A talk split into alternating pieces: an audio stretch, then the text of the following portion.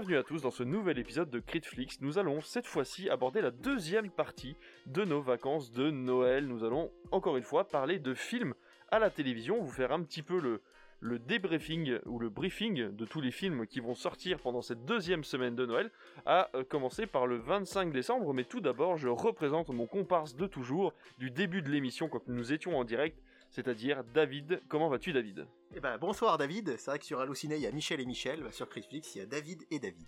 Mais ça va bien, je suis très heureux parce que c'était vraiment très plaisant de revenir sur Critflix, et puis pour parler d'un sujet que j'adore, donc j'étais très très heureux d'être là la semaine dernière, et heureux de vous embarquer de nouveau pour nos aventures cinématographiques et télévisuelles pour cette semaine du 25 décembre au 2 janvier, donc pour la deuxième partie des vacances scolaires. Eh ben écoute, on va y aller tout de suite et tu vas nous parler de ce fameux jour du 25 décembre, le Noël, le fameux jour de Noël que nous ont réservé les chaînes de télévision pour ce 25 décembre. Alors je vous rappelle qu'on s'était quitté le 24 décembre avec Jurassic Park et le monde perdu sur TF1 l'après-midi, comme des bêtes sur France 2, Les Mignons sur France 4, Peter Elliott le dragon sur Gulli, donc pas mal de choses de prévues le 24 décembre, et comme tous les ans, un petit peu moins le 25. C'est normal, j'imagine que vous êtes nombreux à être en famille le 25 décembre. Du coup, les chaînes de télé misent un petit peu moins sur le cinéma. Je vous rappelle qu'il faut payer les droits d'exploitation pour un film à la télé. On achète les droits et on paye ensuite à chaque diffusion du film de manière en général dégressive. C'est-à-dire que on va acheter les droits d'un film pour 3 ou 4 diffusions et à partir de la 4e, 5e, c'est de moins en moins cher. Et donc, le 25 décembre, les chaînes vont pas faire un gros investissement pécunier puisque pour la plupart, l'après-midi, elles vont diffuser leur programme habituel du samedi. Je pense par exemple à la chaîne TF1 qui va vous proposer le 25 décembre l'après-midi ses magazines, reportages, grands reportages, reportages week-end, qui sont des grands formats de documentaires. Par contre, des films le matin, et ça c'est un peu plus inattendu, d'autant qu'en général, je sais pas si vous êtes... Tiens David, est-ce que toi t'es team cadeau le 24 décembre à minuit ou le 25 au matin ? Alors je vais avoir la chance cette année de faire les deux, mais c'est vrai que la plupart du temps on a des difficultés à se retenir et c'est plutôt le 24 au soir. Alors que moi, depuis que je suis petit, mes parents m'offraient mes cadeaux le 25 au matin, et du coup, j'avoue que, en général, le 24, on réveillonne, on va se coucher, on a les cadeaux le matin, et du coup, c'est une vieille tradition sur TF1 de passer des films le matin de Noël. Je suis incapable de vous rappeler le titre du film qui est passé quand j'avais 8 ans, je me souviens que c'était un film avec des dinosaures et Peter Falk, donc l'acteur qui joue Colombo, et j'avais dit à mes parents, je veux voir le film, et ils m'avaient dit, non, mais on va ouvrir les cadeaux. Du coup, ça me fait toujours sourire quand je pense à ça. Et donc, à 8h45, on va avoir le droit à une rediffusion du Grinch, 3e diffusion, donc on peut imaginer que TF1 avait acheté les droits pour ces 3 diffusions. Je rappelle, il a été diffusé pour la première fois le lundi 20 décembre à 13h45 sur TF1 avec un beau carton d'audience puisque la chaîne s'est classée première de toutes les chaînes télé avec 16,6% de part de marché, donc c'était une très très belle réussite pour TF1, un peu moins pour France 2 qui diffusait en face Les Mignons qui est pourtant un film très populaire, mais le classement de ce jour-là c'est premier TF1 avec le Grinch, deuxième France 3 avec son western, troisième M6 avec un téléfilm de Noël assez lambda, et seulement quatrième France 2 avec Les Mignons. Donc vous allez voir, France 2, comme en première semaine, va diffuser moins de films, mais c'est vrai que c'est peut-être un petit peu moins parlant. Mais voilà, le Grinch va revenir puisqu'il va être diffusé également le jeudi, il a été diffusé le jeudi 23 décembre sur TF1 Série Film en soirée, et là donc il est diffusé sur TF1 le samedi de Noël le matin à 8h45 et il est suivi à 10h15 par Moi, Moche et Méchant, le numéro 1, qui lui aussi a été diffusé avec un bon succès d'audience le lundi 20 décembre l'après-midi. Donc ça permet à la chaîne d'amortir les coûts et de proposer, si les enfants ont ouvert leur cadeau la veille, il y a quand même des chances qu'ils aient envie de jouer avec le matin, mais ça peut être un petit programme à diffuser en fond. Sur France 2, ce jour-là, c'est plutôt un film de Pâques qu'un film de Noël puisque ce sera Pierre Lapin qui va être diffusé. Alors Pierre Lapin, un film des studios Universal, moi j'aime beaucoup. Je trouve que c'est assez frais, c'est rigolo, c'est bon enfant, c'est familial. Et il va se retrouver donc en face de reportages sur TF1, donc plutôt de potentiel pour l'après-midi, même si encore une fois, il y a très peu de monde devant la télé en général le 25 décembre avant 20h, 21h. Les gens sont souvent ensemble le midi, le soir ils se retrouvent plutôt plus devant la télé. Là, France 2 fait un pari avec Pierre Lapin, on espère qu'il sera réussi pour eux. Sur M6, on a un petit peu anticipé le fait qu'il y ait moins de monde devant la télé pour Noël, puisqu'on a décidé de diffuser des Disney seulement à partir de 16h30. Et à 16h30, ce sera Cendrillon. Alors attention, à Cendrillon, le dessin animé, le grand classique. Pas Cendrillon, le remake qui était sorti en 2015, je crois, mais le tout premier Cendrillon, suivi à 18h par la diffusion de Blanche-Neige et les 7 nains, 1937, tout premier film d'animation des studios Disney. Et souvenez-vous, la semaine dernière, je vous parlais que C8 allait nous faire une journée non-stop de bêtisier les 23 et 24 décembre. Eh bien, rassurez-vous, ils le font aussi le 25, si jamais vous n'aviez pas eu assez des 20 heures de bêtisier des jours d'avant. Et au cas où, TFX, donc la petite sœur de TF1, on rappelle que la chaîne principale c'est TF1, ensuite la deuxième chaîne du groupe c'est TMC, puis TFX et enfin TF1 Série Film. Et bien sur la troisième chaîne du groupe TF1, il y aura une journée 100% bêtisier aussi. Si jamais vous n'aviez pas assez rigolé sur la 8, il vous suffira de taper le numéro 11. Et sur France 4, à 18h55, il y a un court-métrage que j'adore. C'est Panique au village, ça me fait mourir de rire. Tu nous en parles à chaque fois. J'en parle très souvent. Et là, Panique au village, la bûche de Noël, ça dure qu'une trentaine de minutes. Et c'est à voir. Dis, là oh, putain, viens, c'est ma dernière. Oh, oh. Et voilà, Steven, une bûche toute fraîche. Ouais, miam miam. Mais pour terminer, je vous ai quand même noté le programme de la journée sur Canal+, pour Noël. Alors Canal+, ils ont toujours cette petite contre-programmation les 25 décembre, et moi j'adore, écoutez le programme. Premier film à 12h30, Ceux qui veulent ma mort, suivi de Bad Boys 3, suivi de The Good Criminal, suivi de Greenland, suivi de Godzilla vs Kong, suivi de 1917. Yeah. Bad boys, what you gonna do, what you gonna do when they come for you. Aucun film de Noël, aucun film familial, que de l'action, que des trucs avec des gros bras, et je trouve ça assez rigolo. Et enfin, en soirée, seul M6 va diffuser du cinéma. Je rappelle que le 25 décembre est un samedi, et par conséquent, le samedi, il y a très très très rarement des films à la télé, et il y a que M6 qui a décidé de tenter le pari avec Bambi.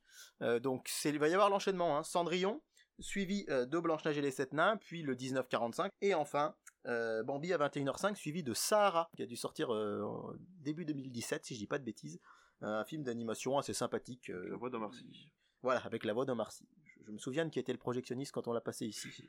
Moi aussi, il me semble quelque chose. Ouais. Je crois aussi, ouais. Et enfin, j'ai noté que là, c'est une chaîne câblée, hein, mais sur Ciné Plus Frisson, il y a Spider-Man Homecoming, et ça peut être l'occasion de le voir si vous n'avez pas encore vu No Way Home, de vous mettre un petit peu à la page.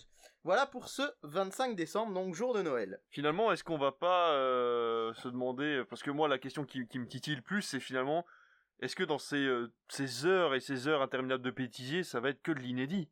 Ou est-ce qu'on va avoir plusieurs fois les mêmes gags ? C'est ça la question. Alors ce qui est sûr, c'est qu'on risque d'avoir... Ils annoncent juste le bêtisier, le grand bêtisier de 9h du matin à 21h par exemple. Moi, je me dis, soit ils vont faire beaucoup de recyclage, parce qu'en plus, C8, c'est vrai qu'ils vont utiliser quelques images à eux. TFX, en général, ils rediffusent des bêtisiers de TF1. Parce que TF1, on passe pas mal pendant les fêtes, ça c'est aussi une vieille tradition de la première chaîne. Et j'imagine qu'il est fort probable que celui de 9h à 11h par exemple puisse être le même que celui de 19h à 21h quoi. C'est pas annoncé, mais ce serait pas, et ce serait même pas scandaleux, parce que on imagine qu'ils ont pas forcément 20 heures de bêtisier, puisque là C8 c'est vraiment 23, 24, 25 décembre non-stop, c'est assez hallucinant. Ah c'est marrant, ça me fait pas marrer. Eh ben écoute, on va continuer tout de suite puisque bon, c'est pas parce que Noël est passé qu'on n'est plus en vacances ou qu'on n'a plus l'occasion de regarder la télévision. Donc on enchaîne tout de suite avec le 26 décembre. Qu'est-ce qui nous attend ? Alors, le 26 décembre, c'est un dimanche, donc aussi assez peu de films en journée. TF1 ne va pas diffuser de films l'après-midi, mais va là aussi diffuser ses programmes habituels, grands reportages, reportages découvertes, les docs du week-end, 7 à 8. Et c'est France 2 qui va proposer un film à 14h avec Hook, la revanche de Capitaine Crochet. Oh, trop bien. Oh, tu es là, Peter. Moi, c'est un film qui me rappelle des souvenirs, et d'autant plus que... je ne l'avais pas en cassette étant enfant, et je l'avais découvert au moment de Noël à la télé. Et c'est un film donc avec le Robin Williams dont je vous parlais la semaine dernière. Et pour les fans de Robin Williams, ce même jour sur TF1 à 9h45, il y aura Madame Doubtfire qui aura été diffusée aussi le 23 décembre l'après-midi. Là aussi un petit recyclage pour économiser, mais en même temps ça peut être sympa le dimanche matin de se faire un film avec les enfants. Et Madame Doubtfire, je l'avais dit la dernière fois, mais je le trouve vraiment vraiment très très touchant. Et pour l'après-midi, c'est tout ou presque. Alors sur NRJ12, je vais pas revenir dessus parce que j'en avais parlé longtemps l'année dernière, il y a les aventures de Flynn Carson. Ah ça. Ce sont des téléfilms. Alors il y a que le premier cette année qui est diffusé. C'est presque de la propagande de ton côté. L'année dernière, ils avaient fait la trilogie, là ils placent que le premier, et c'est vrai que c'est un film avec enfin, ce sont des téléfilms, une sorte de d'Indiana Jones du pauvre si je puis dire, mais assez comment on dirait, burlesque, rigolo quoi. Oui. Ça vole pas très haut, mais moi ça me fait marrer. Et j'aimerais vraiment voir la série. D'ailleurs, il y a une série Flynn Carson, il paraît qu'elle est très très bien, dérivée de ces films-là, de ces téléfilms, mais je ne l'ai pas vue. Et surtout, j'ai une petite anecdote assez drôle dans le premier Flynn Carson, c'est qu'à un moment, ils sont censés arriver au Népal. sauf qu'en post-production, ils devaient pas avoir des très bonnes connaissances en géographie, puisque on voit clairement qu'ils arrivent sur un fond vert, et manque de bol, sur le fond vert, c'est pas le Népal qu'ils ont mis, mais c'est le Mont Blanc, depuis Chamonix. Depuis Chamonix. Tu nous dis on descend tout droit, et on y est. C'est ce que tu nous as dit. Eh ben ouais, mais j'ai dû me tromper encore une fois. Tiens, c'est que, à mon avis, plutôt que de remonter à pied dans la neige, on a plus vite fait d'escalader, là. Ah ouais. À mon avis, la station, c'est juste derrière, tu vois. Ah ouais, ouais. Escalader, ça. Ah ouais. Vous le faites, moi je le fais pas. Donc moi qui vais souvent en vacances l'été en Haute-Savoie, j'ai revu une vue que je vois souvent de mon chalet, mais en général il n'y a pas des moines tibétains autour. Mais bon voilà, c'est un peu rigolo. Et à 19h15, il y aura Ninja Turtles sur NRJ12, et c'est très très rare, NRJ12 dans l'année il passe quasiment jamais de cinéma en journée, et donc là Ninja Turtles, tandis que TMC à 18h25 vous passera Harry Potter 3. Alors la déception pour moi, je vous l'avais dit la semaine dernière, c'est le dimanche 21 où le fameux duel du dimanche soir, que j'affectionne tant, qui d'habitude pendant les vacances de Noël est très impressionnant, était un peu tristounet puisque le 19 on avait eu droit à L'Âge de Glace 5, qui a d'ailleurs cartonné, face à Garde alternée sur France 2 avec Didier Bourdon. Et là cette année TF1 a choisi, et je pense qu'elle a choisi depuis longue date, et si elle avait vu les scores de sa dernière diffusion aurait peut-être changé d'avis, a choisi la diffusion de Star Wars Rogue One. Alors moi je l'adore, c'est vraiment le film de Gareth Edwards, je le trouve très très bien, mais Star Wars 9 a fait un sacré flop. On en a parlé sur le Discord de Critflix, hein, ça a été seulement 3ème des audiences alors qu'il était inédit et jamais diffusé. Là, Rogue One pour une rediffusion, ça me paraît un petit peu casse-gueule, d'autant qu'en face, France 2 a dégainé un grand classique, Les Choristes. Alors Les Choristes, c'est vu et revu, moi personnellement c'est un film que j'aime beaucoup, et à choisir, c'est vrai que peut-être que je regarderai Rogue One plutôt qu'une fois encore Les Choristes. Monsieur Pépino, donnez-moi la partition. Merci beaucoup. Ouvre tes mains, bien présenté comme ça. Voilà, je te nomme Pupitre. Monsieur Pépino, Paguette. Mais Les Choristes, c'est un rouleau compresseur à audience. Ah oui, complètement. Et puis là, à Noël, c'est un film familial, donc je pense que... Voilà, il y a de grandes chances. Alors, d'autant que...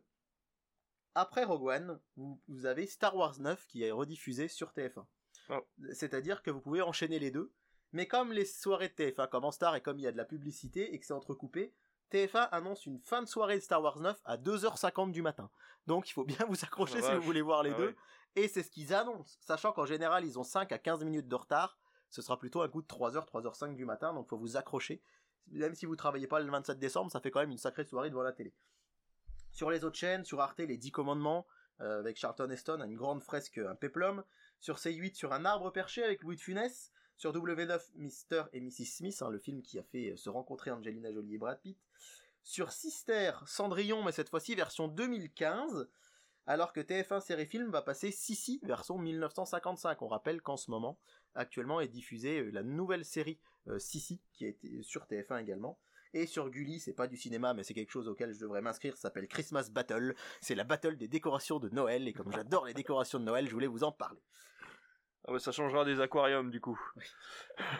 C'est vrai. Ah bah écoute, c'est une sacrée journée quand même qui nous attend là, ouais. Finalement. Et donc ils vont arriver à faire durer ça jusqu'à 2h du matin avec seulement 2 films. C'est ça, puisque Rogue One est annoncé à 21h05 avec fin du film à 23h30. Sachant qu'en général ça commence plutôt entre 15 et 20 et donc ça va se terminer vers 23h50. Et il y a 2h35 après quand même de Star Wars 9, donc ils annoncent...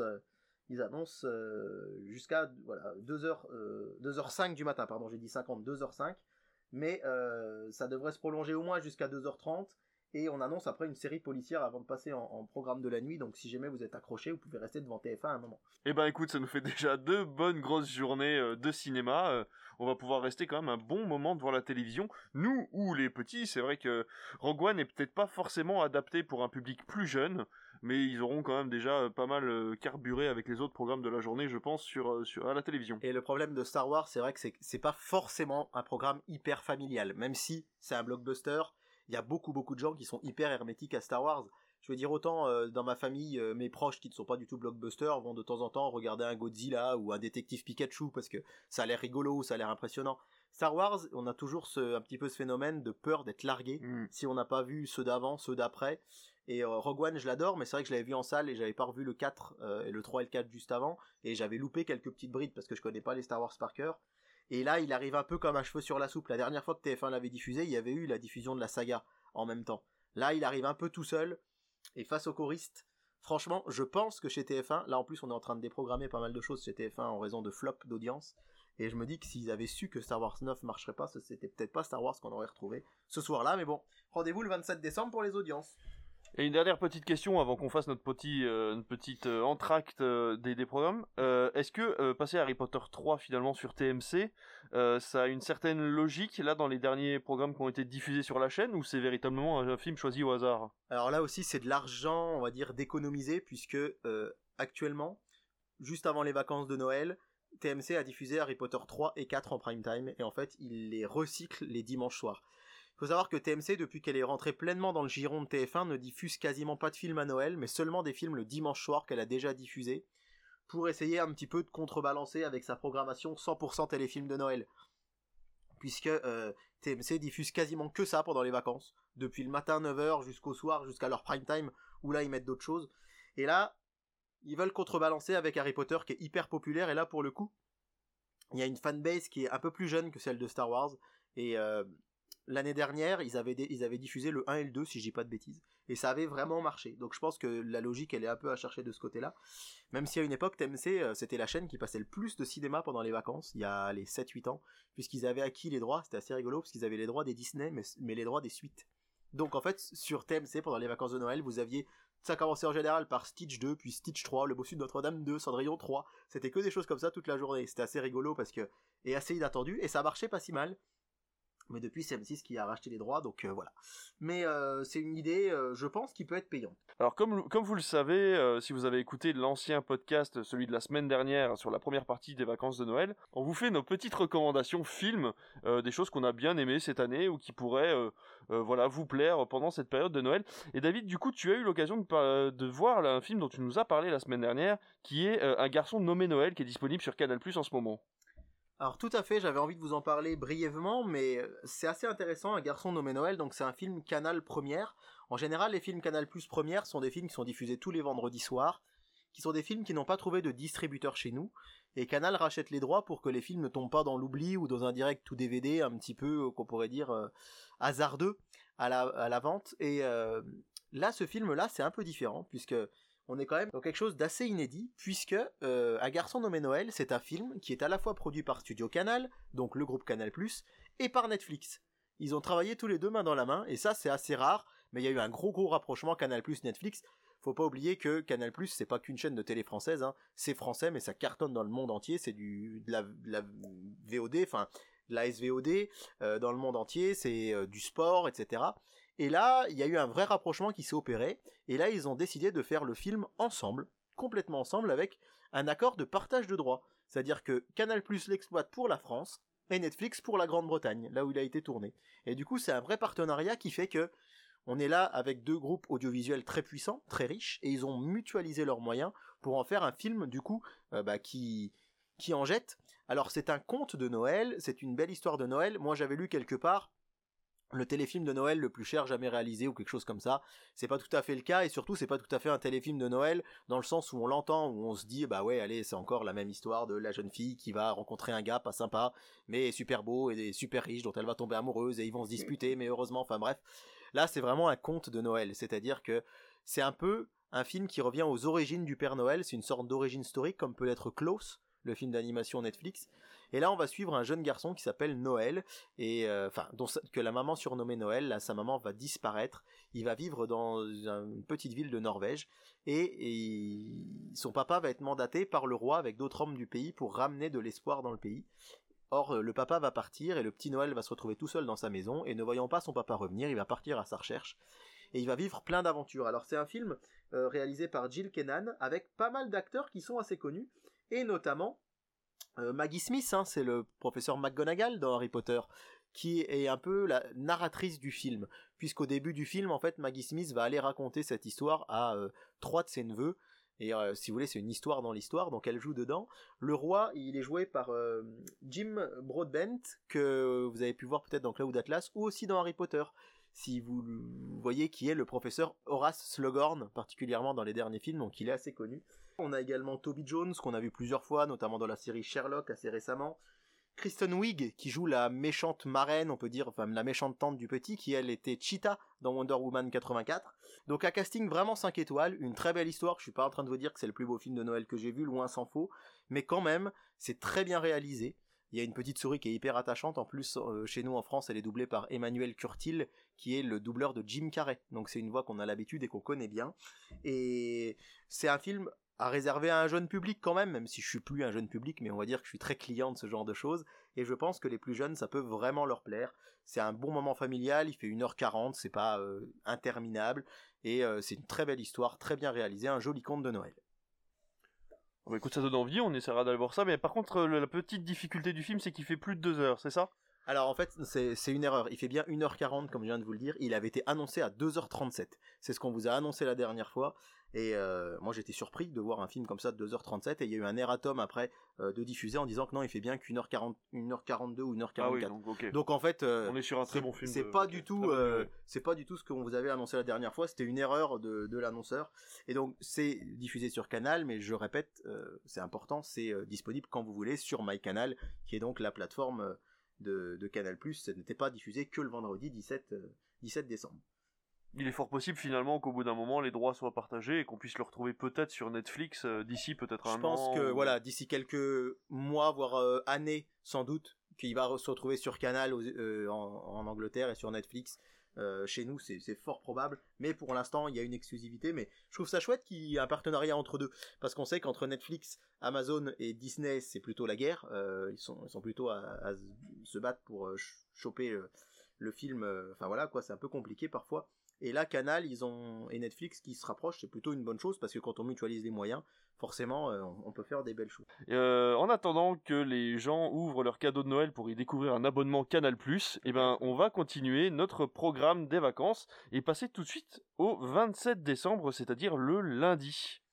C'est ça, lundi 27 décembre, avec TF1 qui se remet au cinéma à l'après-midi comme il l'avait fait la semaine d'avant, et qui ne s'y met pas à moitié, puisque à 14h on va retrouver à la Croisée des Mondes La Boussole d'Or. Alors je ne l'ai pas vue. Je sais pas David si t'as un avis à nous en parler, mais je ne le connais pas. Je l'ai vu il y a très longtemps, je l'ai trouvé très bien, et c'est vrai que c'est fort dommage, à l'époque c'était une époque où il y avait beaucoup de films fantastiques tirés de romans, et malheureusement ça a été un battle royal de ces films là, et ceux qui ont eu le moins de succès se sont vus tout bonnement annulés, hein, voilà. Et ça, ce film là en fait partie malheureusement, pourtant il avait un bon casting puisqu'on retrouvait Daniel Craig dedans, et Nicole Kidman si je me trompe pas, donc voilà, c'est vrai que c'est quand même dommage, mais je pense que ça reste un film qu'on peut voir, même si d'autres parties sont disponibles en livre, le film se suffit à lui-même, on peut le regarder sans forcément connaître la suite. Et je crois qu'il y a une série sur OCS qui reprend un petit peu les codes de tout ça.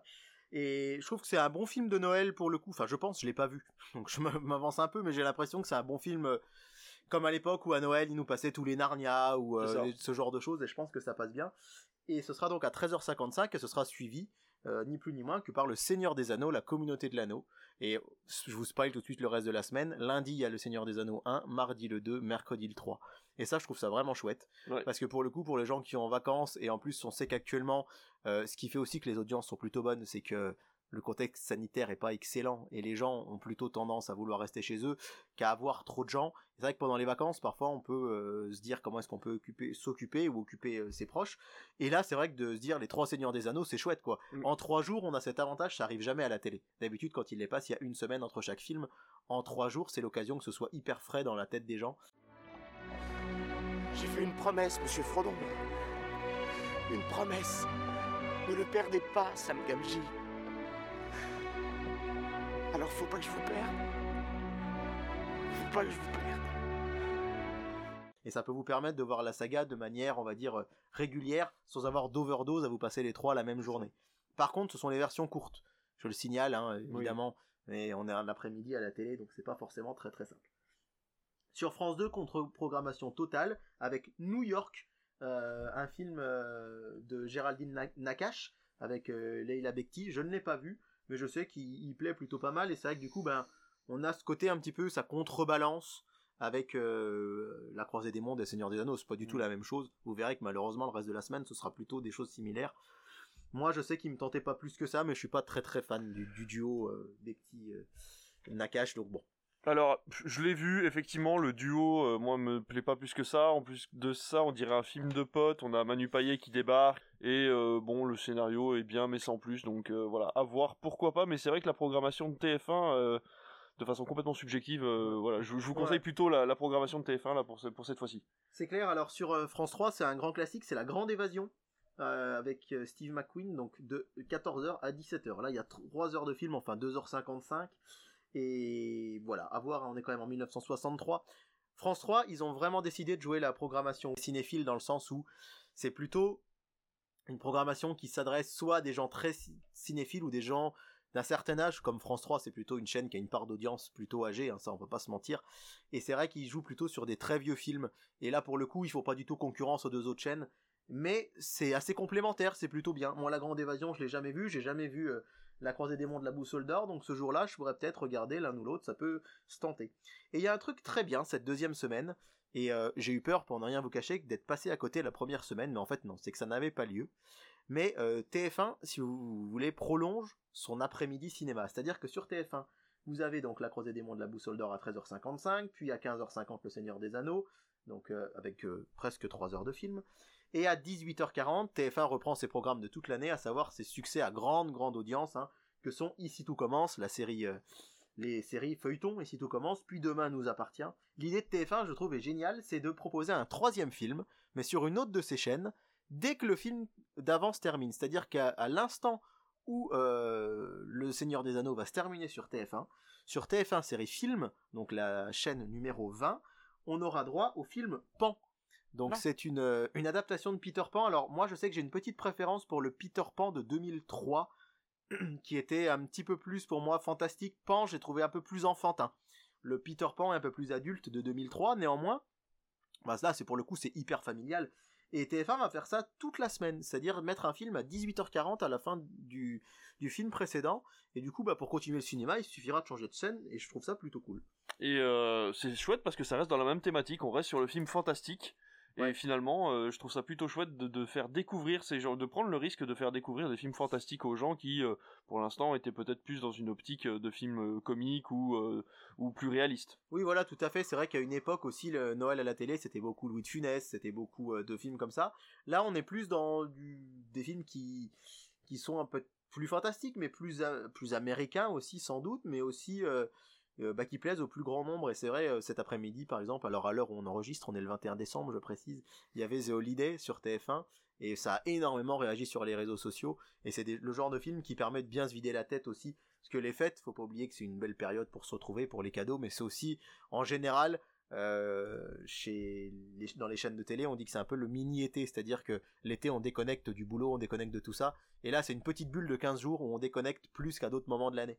Et je trouve que ce genre de film, comme la programmation qu'on propose dans nos salles actuellement d'ailleurs de cinéma, ça aide bien à se déconnecter, et ça c'est chouette. Donc ça c'était pour l'après-midi du 27, en soirée.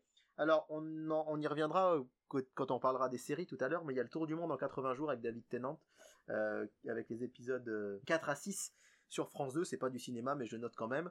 Et je note aussi, ça on en avait parlé sur le Discord de Critflix, la soirée Bohemian Rhapsody sur M6, alors ça c'est incroyable, j'ai jamais vu ça. Puisque M6 a acquis les droits de Bohemian Rhapsody, l'a diffusé une première fois au début du mois de décembre. Carton d'audience, 4 millions de spectateurs.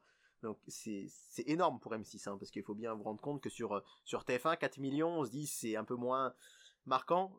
Juste une petite parenthèse là-dessus, c'est vrai que l'audience de TF1 est toujours attendue comme étant plus grande, d'abord parce que c'est la première chaîne télé d'Europe, et aussi parce qu'il y a ce qu'on appelle le réflexe du bouton 1, et ça c'est un truc qui s'explique pas vraiment et qui est pas quantifiable, mais moi j'ai des proches aussi qui sont comme ça, c'est-à-dire quand ils allument la télé, ils mettent le 1 et ils ne bougent plus, c'est-à-dire qu'ils vont mettre le TF1 en fond toute la journée, et le simple fait que ce soit le bouton 1 de la télécommande apporte, on estime, quelques pourcents d'audience à TF1, que France 2 n'a pas, parce que c'est le bouton 2, c'est tout bête, hein, mais on allume la télé, c'est sur la 1 et on la bouge pas.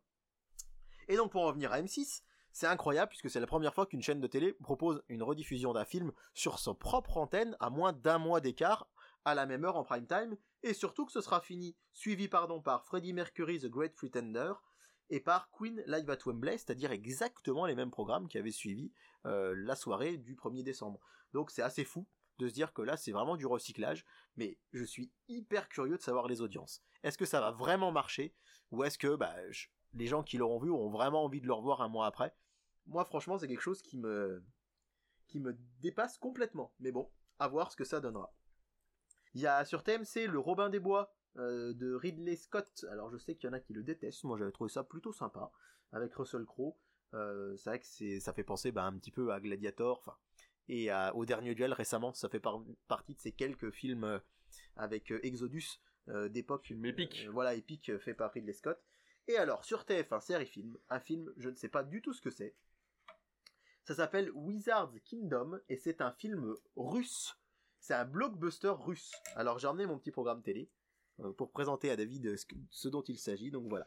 Depuis un moment, la jeune Masha est assaillie par des visions féroces de monstres volants. Sa mère s'inquiète, elle est convaincue que la jeune fille est victime de harcèlement scolaire. Mais un jour, en plein cœur de Moscou, Masha assiste à une bataille entre des monstres ailés et des jeunes gens. Alors, des blockbusters russes, sincèrement, c'est vrai qu'au cinéma, on n'en passe jamais. En général, il y a du direct ou DVD, ça arrive régulièrement. Mais là, je sais pas du tout ce que ça va donner, ça me rend très très curieux, donc je voulais quand même vous annoncer qu'il allait avoir. Il y avait pas un blockbuster qui s'appelait, c'était pas Stormwatcher ou ouais. C'est ça, hein, qui avait pas mal plu d'ailleurs aux fans de science-fiction et de fantastique. Et je crois d'ailleurs qu'il a été diffusé sur TF1 Série Film aussi, celui-là. Et je me dis peut-être que, bon, ça c'est pareil, en droit de diffusion, ça doit être rien du tout. Et je pense que on y reviendra peut-être une autre fois sur une autre émission, mais on rappelle que les chaînes de télé sont soumises à un quota de films. Et TF1 Série Film, quand elle a été créée, cette chaîne, TF1 a voulu une fréquence supplémentaire sur la TNT, et le CSA a dit d'accord à plusieurs conditions. Et parmi ces conditions, il y avait diffuser du cinéma inédit. Donc TF1 Série Film passe régulièrement des films qui ne sont pas passés sur une autre chaîne. Et là, j'ai vraiment l'impression que c'est Noël. On va en profiter pour passer des trucs un petit peu comme ça, qui nous coûtent pas cher du tout, et ça va nous remplir notre cahier des charges, mais bon, à voir. On a donc fini cette journée du 27 décembre, qui est donc relativement complète déjà, hein, et on en est très content. Et donc on va tout de suite enchaîner avec le 28 décembre, le mardi. Que se passe-t-il sur les grandes chaînes de télévision ? Alors, mardi 28 décembre, on va commencer une fois encore par TF1, qui, alors là, je vous l'ai dit, c'est soit ils passent des films le matin, soit l'après-midi, donc là on est en semaine, ce sera donc l'après-midi. Et le premier film de l'après-midi à 13h55, ce sera Gremlins. Il y a 3 choses que j'ai oublié de vous dire, et qui sont très importantes. Premièrement, il déteste les lumières brillantes, mais ça nous le savons. C'est pour ça qu'il ne faut pas l'exposer à la lumière du soleil. Ça le tuerait. Deuxièmement, le tenir éloigné de l'eau. Ne lui donne pas une goutte d'eau à boire. Et quoi qu'il arrive, ne lui donne pas de bain. Enfin, et c'est probablement le plus important, ne jamais lui donner à manger après minuit. Gremlins, c'est un peu un grand classique de Noël. Moi, je suis très heureux parce que je l'ai vu en salle dans mon cinéma, là, à Bourbon-Lancy, il y a un peu plus d'un an. On a eu la chance de le passer. Et bah là, c'est typiquement, je pense... Alors, c'est pas pour les tout petits Gremlins, hein, je pense. Ça peut faire un peu peur. Moi, déjà, quand j'ai découvert à 7-8 ans, je me disais, ouais, c'est un peu bizarre, là, quand même, quand il se transforme, etc. Mais c'est l'occasion de le faire découvrir, je pense, à des jeunes gens qui ne l'auraient pas vu. Et je trouve que c'est une belle initiative de commencer par Gremlins, et ce sera suivi par Le Seigneur des Anneaux, les deux tours, le deuxième volet de la saga, à 15h50 sur TF1. Et ce que je vous propose, c'est que du coup, vous annoncez tout de suite l'enchaînement sur TF1 Série Film, puisque je vous rappelle hein, que ce sera sur TF1 Série Film la suite de l'après-midi cinéma TF1 à 18h40, et ce sera donc Family Man avec Nicolas Cage, qui est aussi un film qui a été maintes et maintes fois diffusé pendant les fêtes de fin d'année, et je trouve que voilà, ça se goupille plutôt bien, puisque Gremlins, Le Seigneur des Anneaux, Family Man, alors évidemment c'est du cinéma très américain. Moi personnellement j'aime beaucoup le cinéma américain, donc je vais pas m'en plaindre, mais voilà, ça peut être des choses, c'est des films à découvrir. Encore une fois, la saga Le Seigneur des Anneaux qui passe d'un coup, je trouve que c'est vraiment une très bonne idée. Alors là où je suis un peu décontenancé, c'est sur France 2, puisque France 2, je vous rappelle, ne diffuse qu'un seul film pendant les fêtes en tout début d'après-midi, et là ils ont décidé de passer, tenez-vous bien, Le Hobbit, la désolation de Smaug, c'est-à-dire le Hobbit numéro 2, et j'ai fouillé partout, je ne vois aucune trace de la diffusion du premier sur France 2 récemment. Alors pourquoi commencer par le 2 ? J'en ai aucune idée. Est-ce qu'il ne restait pas une diffusion sur l'année peut-être ? Peut-être, ça peut être ça, parce qu'on est aussi 28 décembre, on peut écouler des choses. Comme c'était assez rigolo il y a quelques années, TF1 était tenu de passer du cinéma français en prime time tant de nombre, et s'était fait tirer les oreilles une année parce qu'ils n'avaient pas passé assez de films, et du coup le 1er janvier ils avaient passé Les Gamins avec Alain Chabat et Max Boublil en disant au CSA, vous voyez, dès le premier jour on en met. Et là il y a peut-être un peu de ça, mais c'est vrai que bah c'est dommage, parce que comme le Hobbit, moi j'ai jamais vu le 2 et le 3.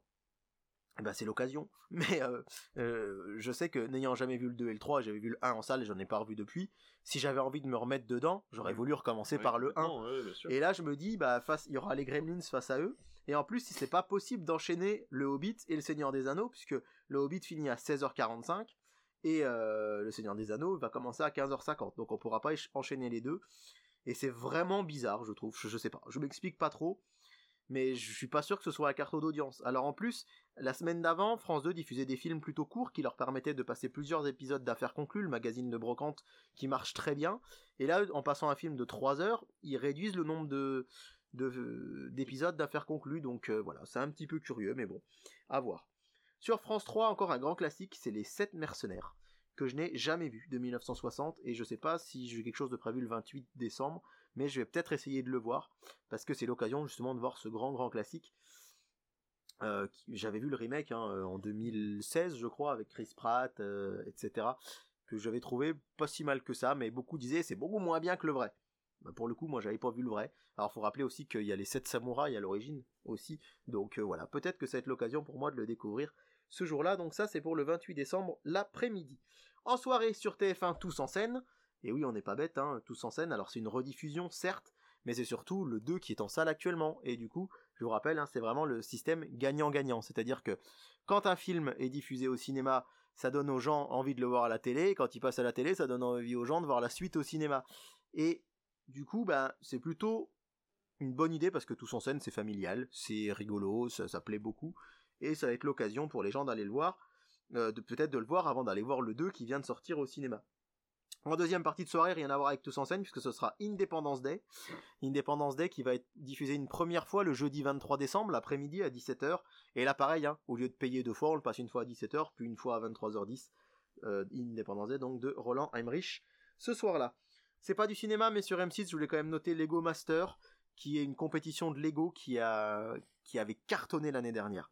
Ils avaient fait ça en se disant on essaye pour voir, plus grosse audience d'M6 de tous les temps pour un programme original en prime time. C'était juste incroyable. Et du coup là, au lieu d'en faire deux de suite les deux mardis des vacances, ils ont décidé de faire la diffusion le mardi 28 et le lendemain le mercredi 29. Donc ça peut être intelligent, ça peut fonctionner. Après sur les autres chaînes de la TNT en soirée, c'est pas forcément des films très Noël, hein. Il y a Dick Neck sur NRJ12, Coco sur TFX, donc voilà, Dick Neck, Coco, le flic de Beverly Hills 3 sur W9, là pour le coup on a l'impression qu'ils ont mis un peu des films qui mettraient le reste de l'année, donc c'est vrai que c'est pas forcément très familial.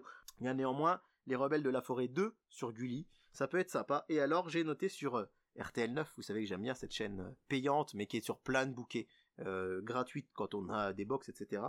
Ils diffusent Cœur de Dragon, et Cœur de Dragon c'est un film que j'avais vu tout petit à la télé à Noël, que j'ai jamais revu depuis, donc je m'en souviens pas du tout, mais je me souviens que quand j'avais 8 ans dans les années 90, ça m'avait plu. Alors je sais pas ce que ça vaut maintenant, mais ils font beaucoup de films des années 90, RTL9, et alors ce qui est rigolo c'est qu'en deuxième partie de soirée ils vont passer du coup Cœur de Dragon 4. Ah. Aucune logique. C'est vrai que la logique on se dirait voilà le 1 et le 2, mais non, c'est le 1 et le 4. Alors le 1 est de 96, le 4 de 2017, donc on imagine qu'au milieu il y a eu un 2 et un 3, mais voilà, la critique du programme télé, mais ce compte est une bonne surprise pour le 1, donc c'est relativement court, et tout ce qu'on peut noter quand même, c'est que à la fin du 2, il y a une série érotique, donc enlevez vite les enfants si vous leur passez Cœur de Dragon 4, à la fin du 4, fin du deuxième film de la soirée, vous avez intérêt à très vite changer de chaîne, faites très attention. Et voilà donc pour cette deuxième salve du 27 et du 28 décembre. Et ben ça en fait des films, je pense que vous devriez vous préparer votre agenda et vos rappels, histoire de bien vous caler devant votre télé et la bonne chaîne au bon moment. Surtout si vous enchaînez les films de TF1 avec les films de TF1 Série Film. Ça va nous permettre donc d'enchaîner sur la deuxième entracte de cette émission, où on va parler de séries et vous donner nos petites recommandations de cette année. Et je vais tout de suite commencer parce que j'ai une série qui m'est en tête et que je conseille à tout le monde parce que j'adore cette série et que je trouve qu'on doit la regarder parce que déjà c'est fait par un studio français et qu'en plus de ça elle est très très bien réalisée. J'ai envie de vous parler d'Arcane. Je t'avais dit de rester à l'écart. Non! Pourquoi tu m'as laissé là-bas? Parce que tu jinxes tout! qui est disponible sur Netflix et qui est tiré du jeu League of Legends et qui va vous raconter les préquels de Piltover, qui est une ville qui se situe dans l'univers de League of Legends, et vous allez suivre Vi et Jinx, qui sont deux sœurs qui essayent de survivre dans les bas-fonds de cette ville de Piltover. Donc voilà, je vous en raconte pas plus, mais c'est fait par un studio qui s'appelle Fortiche, qui a déjà travaillé sur des clips vidéo pour les concepteurs du jeu vidéo League of Legends, qui ont énormément de talent et qui le prouvent encore une fois avec cette série qui s'appelle donc Arcane, et que vous pourrez retrouver sur Netflix et qui est classée numéro 1 depuis 5 semaines sur tous les sites de critiques séries qu'on puisse avoir en ce moment. Donc voilà, n'hésitez pas, et vous n'avez pas besoin d'avoir joué ne serait-ce qu'une seule fois à League of Legends pour comprendre la série et surtout pour l'apprécier. Donc foncez voir, si vous avez un petit forfait Netflix, foncez voir cette série. Alors d'ailleurs, Arcane, moi j'ai ma compagne qui me tanne pour que je la voie absolument. Alors je suis pas très série d'animation d'habitude, mais là je crois que ça pourrait être un motif de rupture si je ne la regardais pas. Et alors moi j'ai mis dans la balance Mindhunter de David Fincher, que j'adore, et je lui ai dit je regarderai Arcane quand tu regarderas Mindhunter. Moi il y a une série dont j'aimerais vous parler très brièvement parce que j'en ai déjà parlé l'année dernière, mais c'est Christmas Carol qui est sur MyCanal. J'ai vu grâce à toi. C'est une mini-série, 3 épisodes. J'adore le conte de Dickens, Christmas Carol, le Noël de Scrooge, qui a été adapté par Zemeckis au cinéma et par Disney dans le Noël de Mickey. Actuellement, je suis en train de le lire parce que comme j'adore cette histoire, je me rends compte que j'avais jamais lu le roman, donc j'ai trouvé à 2€ en édition Librio. Et cette adaptation beaucoup plus sombre et gothique de Smith sur MyCanal, elle y est depuis début 2020. Et moi, c'est une de mes mini-séries préférées de tous les temps. Elle est sombre, elle est bien réalisée, et je l'avais conseillé à David. Alors je sais pas ce que tu en avais pensé toi, mais j'avais passé un super moment. C'est une petite pépite, vraiment. Là, ça fait énormément de bien d'avoir Guy Pearce dans un film, de voir qu'il a toujours autant de talent. Et voilà, comme tu dis, c'est beaucoup plus sombre, c'est très gothique, mais en même temps, c'est une façon de voir le conte qui est tout à fait logique. Et voilà, non, c'est vraiment on sent cette patte BBC, puisque c'est une mini-série qui est réalisée par la BBC, et donc on sent ce côté un petit peu Doctor Who, tout le côté fantastique en fait qu'apprécient énormément les Anglais à la télévision.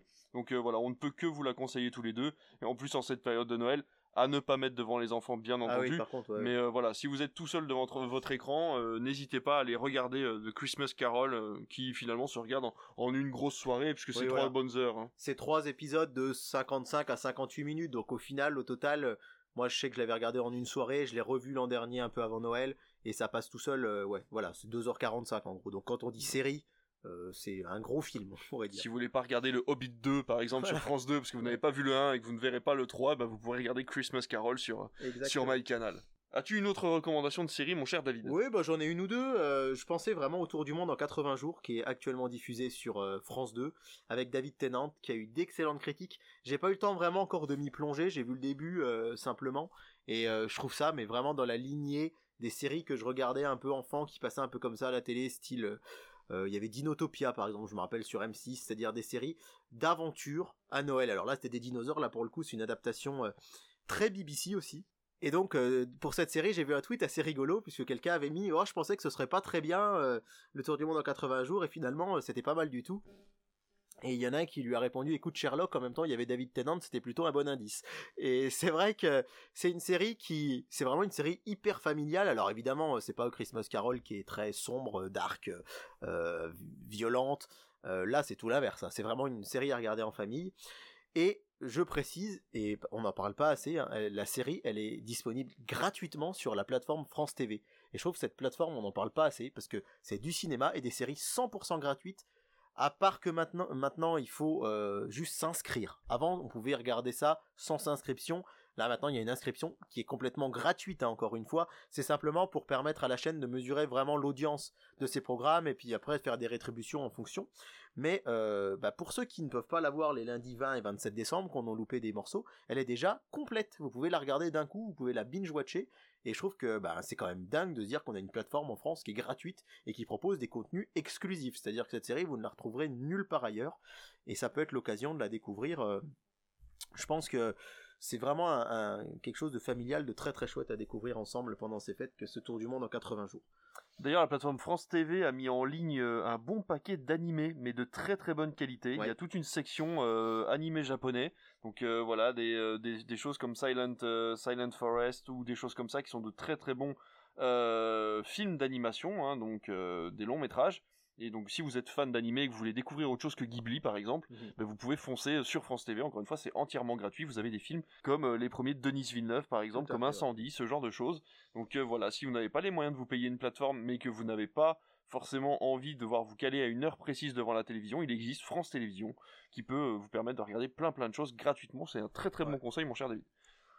Moi je vais vous conseiller une dernière série et ensuite on repart sur nos dates de Noël.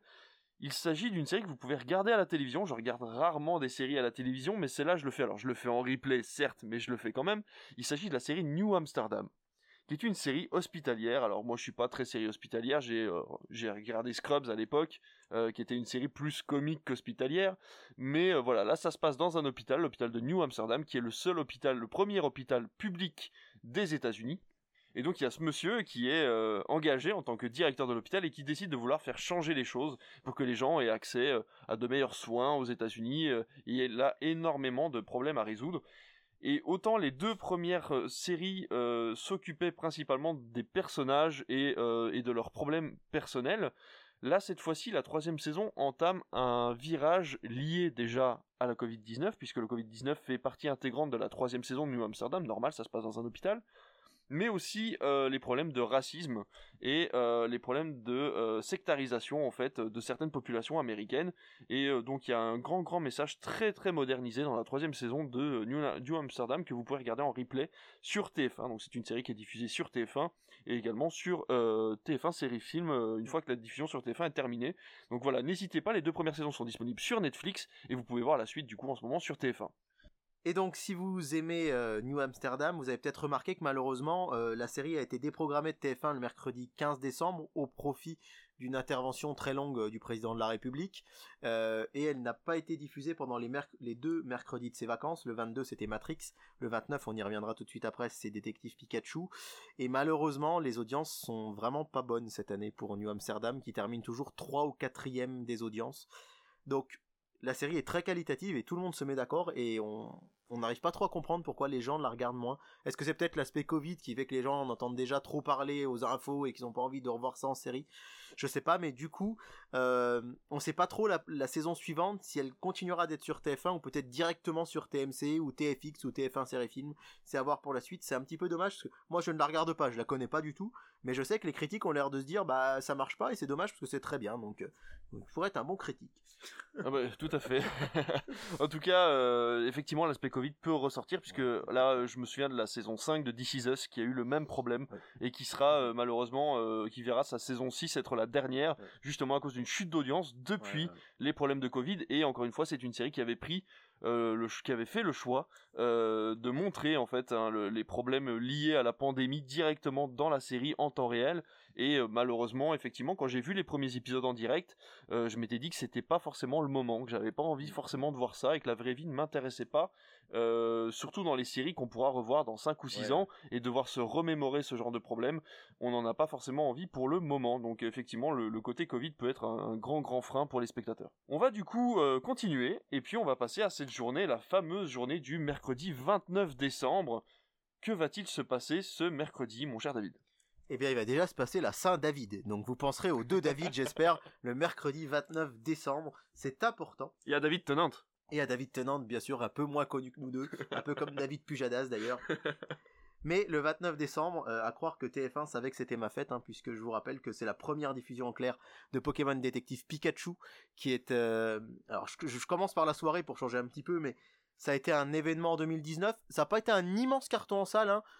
Presque 2 millions d'entrées, c'est déjà pas mal, mais c'est vrai que TF1, on l'a dit dans la dernière émission, a de nouveau renouvelé son partenariat avec Warner, et j'ai découvert que effectivement le partenariat est bien marqué ce jour-là, puisque à 23h10 en deuxième partie de soirée, il y a Godzilla 2, aussi donc un film Warner. Et alors c'est vraiment rigolo parce que pour la Saint-David justement, je me rappelle que c'était les deux films en 2019 que j'attendais le plus. Je suis un immense fan de Godzilla, du monstre en général, on va dire, de son histoire, de tout ce qui tourne autour, et Là, je l'attendais énormément parce que ce Godzilla 2, pour la première fois, je voyais il allait avoir les monstres au cinéma que je voyais petit dans les jeux vidéo Godzilla auxquels je jouais sur GameCube, sur Wii, etc.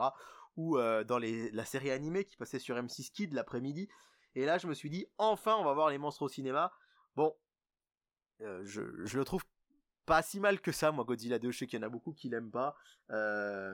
C'est vrai que... le scénario est assez mince, comme le dit le programme télé, mais c'est assez impressionnant, et moi je boude pas mon plaisir. Et puis Détective Pikachu, comme je suis un Pokéfan de la première heure, bah, j'attendais énormément ces deux films. Je les ai vus à 3 jours d'écart en mai 2019, et là, en soirée sur TF1, donc ces deux films, je suis super heureux, et je pense vraiment que si ma compagne est d'accord, on va se faire une soirée avec un chocolat chaud devant la télé, et on va enchaîner de 21h05 à 1h30 ces deux films.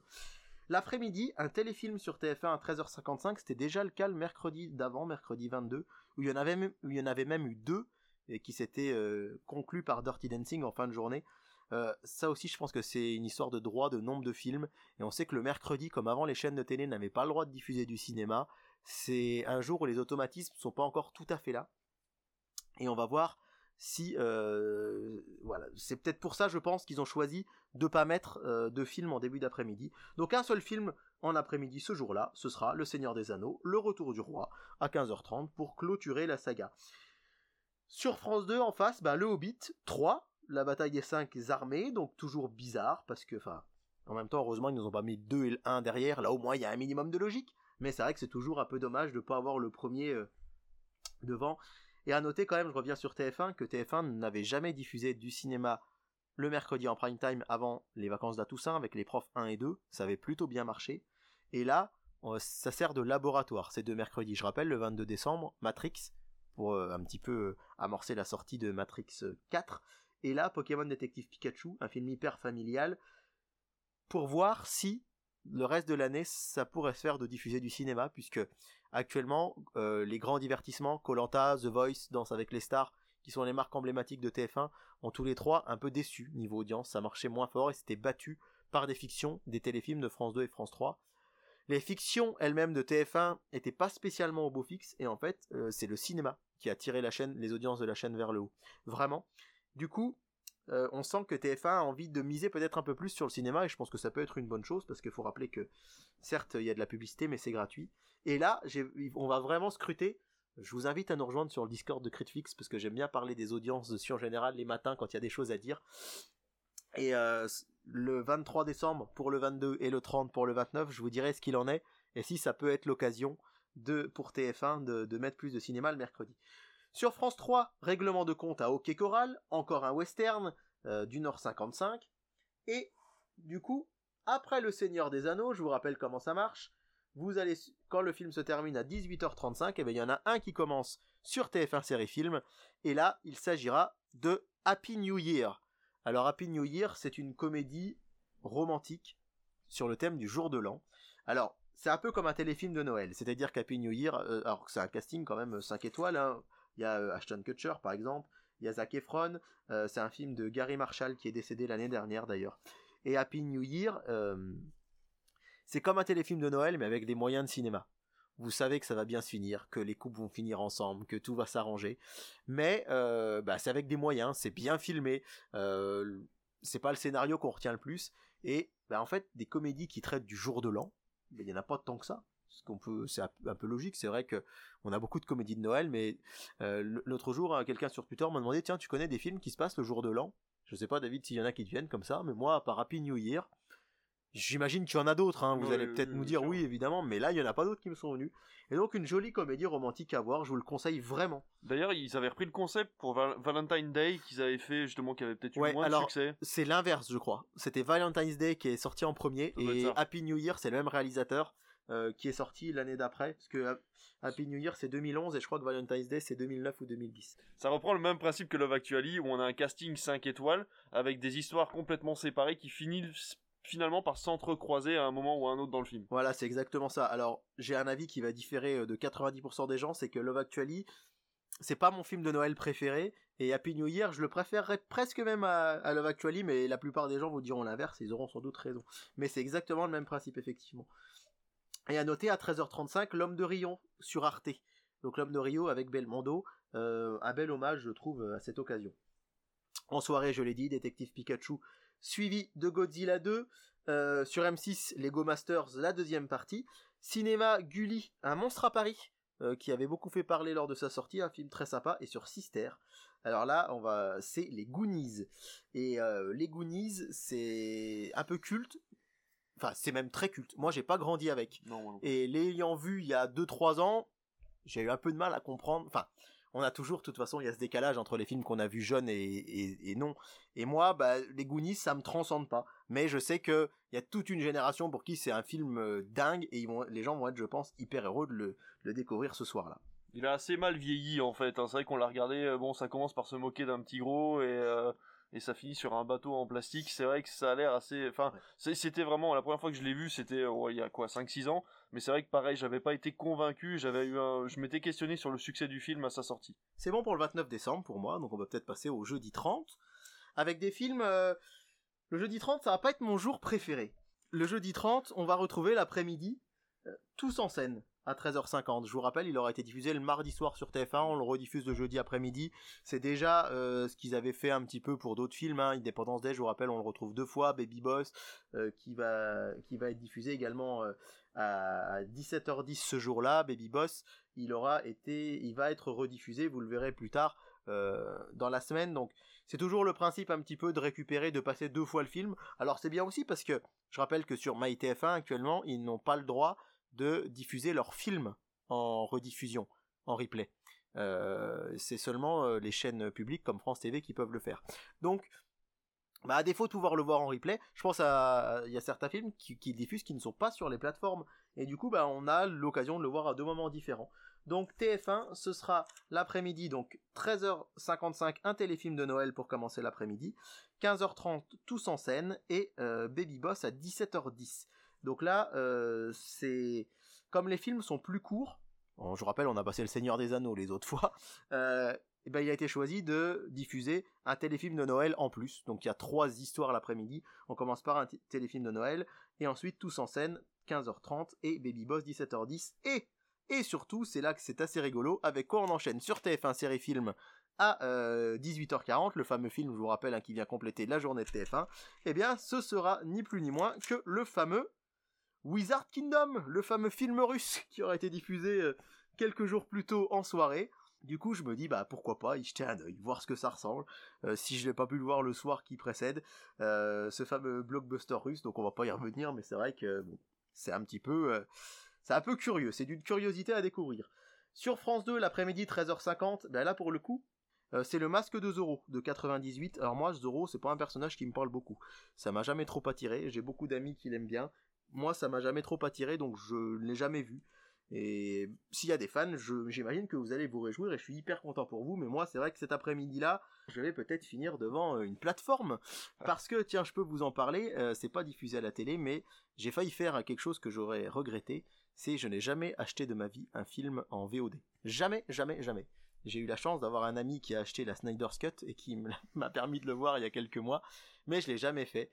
Et là, je voulais m'acheter un film qui s'appelle Charles Dickens, l'homme qui a inventé Noël. C'est-à-dire que ça raconte le moment où Dickens a écrit le Christmas Carol.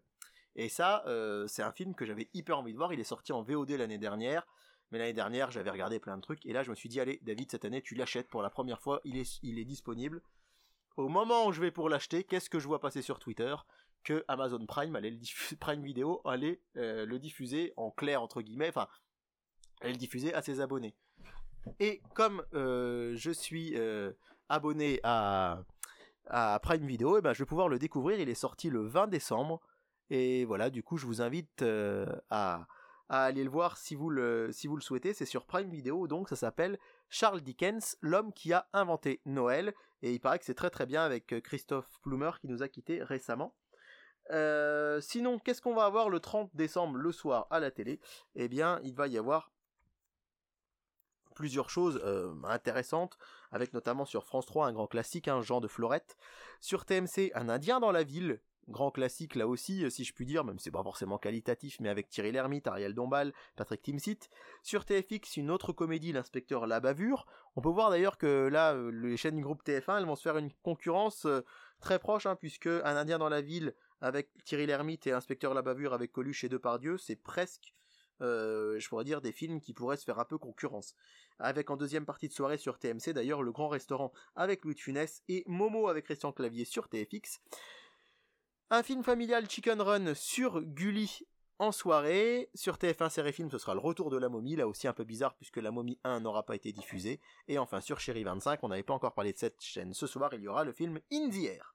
Et ben c'est vrai que finalement, cette deuxième semaine des vacances, enfin cette deuxième partie des vacances de Noël est quand même bien plus remplie en films et surtout en première diffusion, en tout cas en film sympathique à regarder en famille.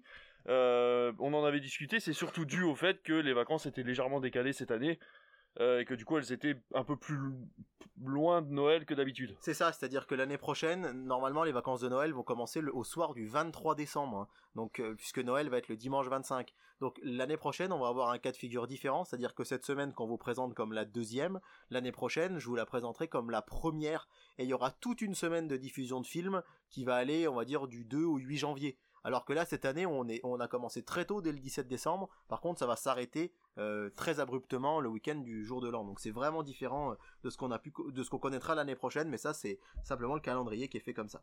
Alors mon cher David, on adore parler télévision, mais ça nous arrive de temps en temps d'aller au cinéma.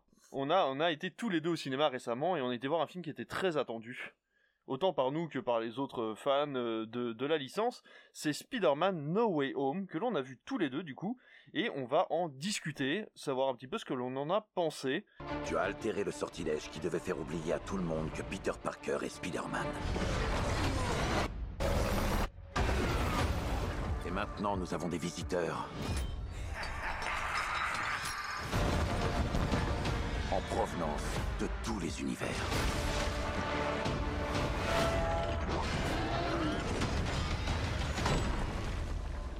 Salut Peter.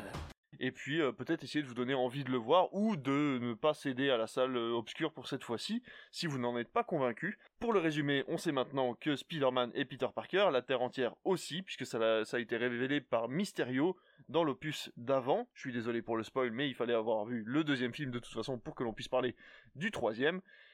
Et donc Peter Parker décide de vouloir se faire oublier grâce à Doctor Strange, et donc il lui demande un coup de main grâce à un sort. Malheureusement, les talents de l'homme araignée font que Doctor Strange est un petit peu distrait lors du sort et s'ouvre le multiverse et débarquent les ennemis des anciens Spider-Man. On ne sait pas pourquoi d'ailleurs, et donc du coup, Peter Parker, Spider-Man, va devoir lutter contre des ennemis qu'il n'a jamais rencontrés, bien plus puissants d'ailleurs que ceux qu'il a dû... auquel il a dû faire face juste avant, hormis peut-être Thanos dans les Avengers. Qu'en as-tu pensé, David, de ce cher Spider-Man ? Alors j'en pense déjà que c'est un sujet un peu brûlant. On peut voir que les réseaux sociaux sont enflammés, je trouve ça un peu disproportionné. Il y a des gens qui adorent, il y a des gens qui détestent.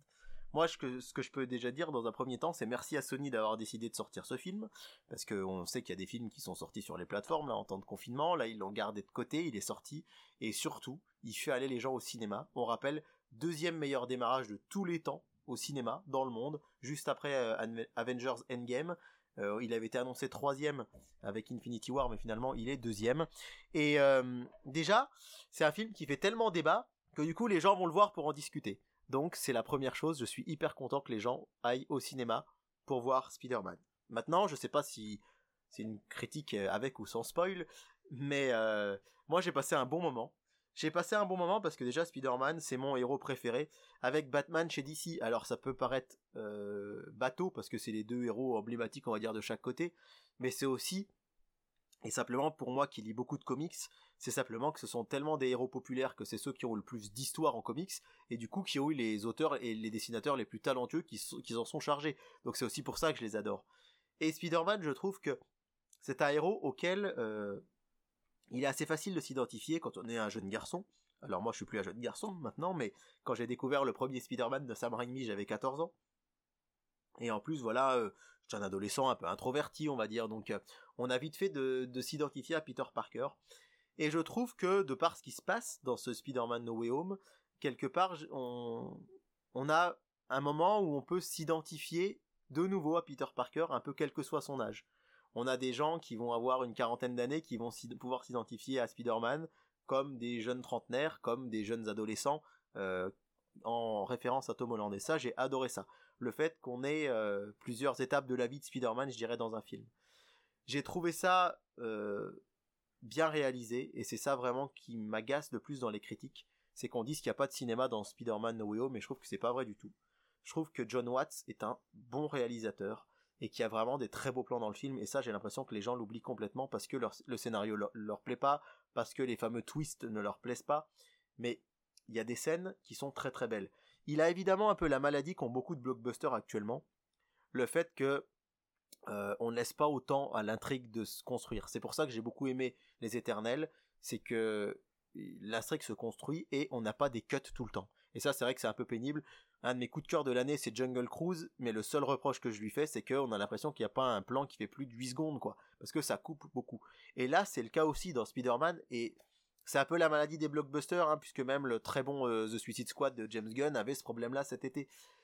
Et il y a une scène que j'ai trouvée, qui pour moi est symptomatique du talent que peut avoir John Watts, c'est une scène, alors c'est pas trop, je pense que je vous spoil pas trop en vous disant qu'il y a Electro dans le film, et il y a une scène où Tom Holland, Spider-Man, va chasser Electro pour le trouver dans une sorte de forêt, dans une montagne, au crépuscule, et il y a un plan incroyable, je trouve, où on voit Spider-Man filmer par-dessus, sur cette montagne, à travers les arbres, et on a tellement l'habitude de voir Spider-Man plutôt valdinguer entre les buildings, que là, de le voir avec cette nature écrasante, avec le coucher de soleil derrière, avec un plan par-dessus qui rappelle la petitesse de Spider-Man et de l'être humain par rapport à la nature, j'ai trouvé ce plan incroyable, par exemple. Et John Watts a vraiment des moments de fulgurance où il filme très très bien, et il y avait des très beaux moments dans Homecoming, il y avait aussi des très beaux moments dans Far From Home, et je trouve qu'on a tendance à l'oublier. Moi, je suis pas fan du tout des frères Russo, par exemple, mais je trouve que là, en l'occurrence, John Watts, il y a plus de cinéma pour moi. Je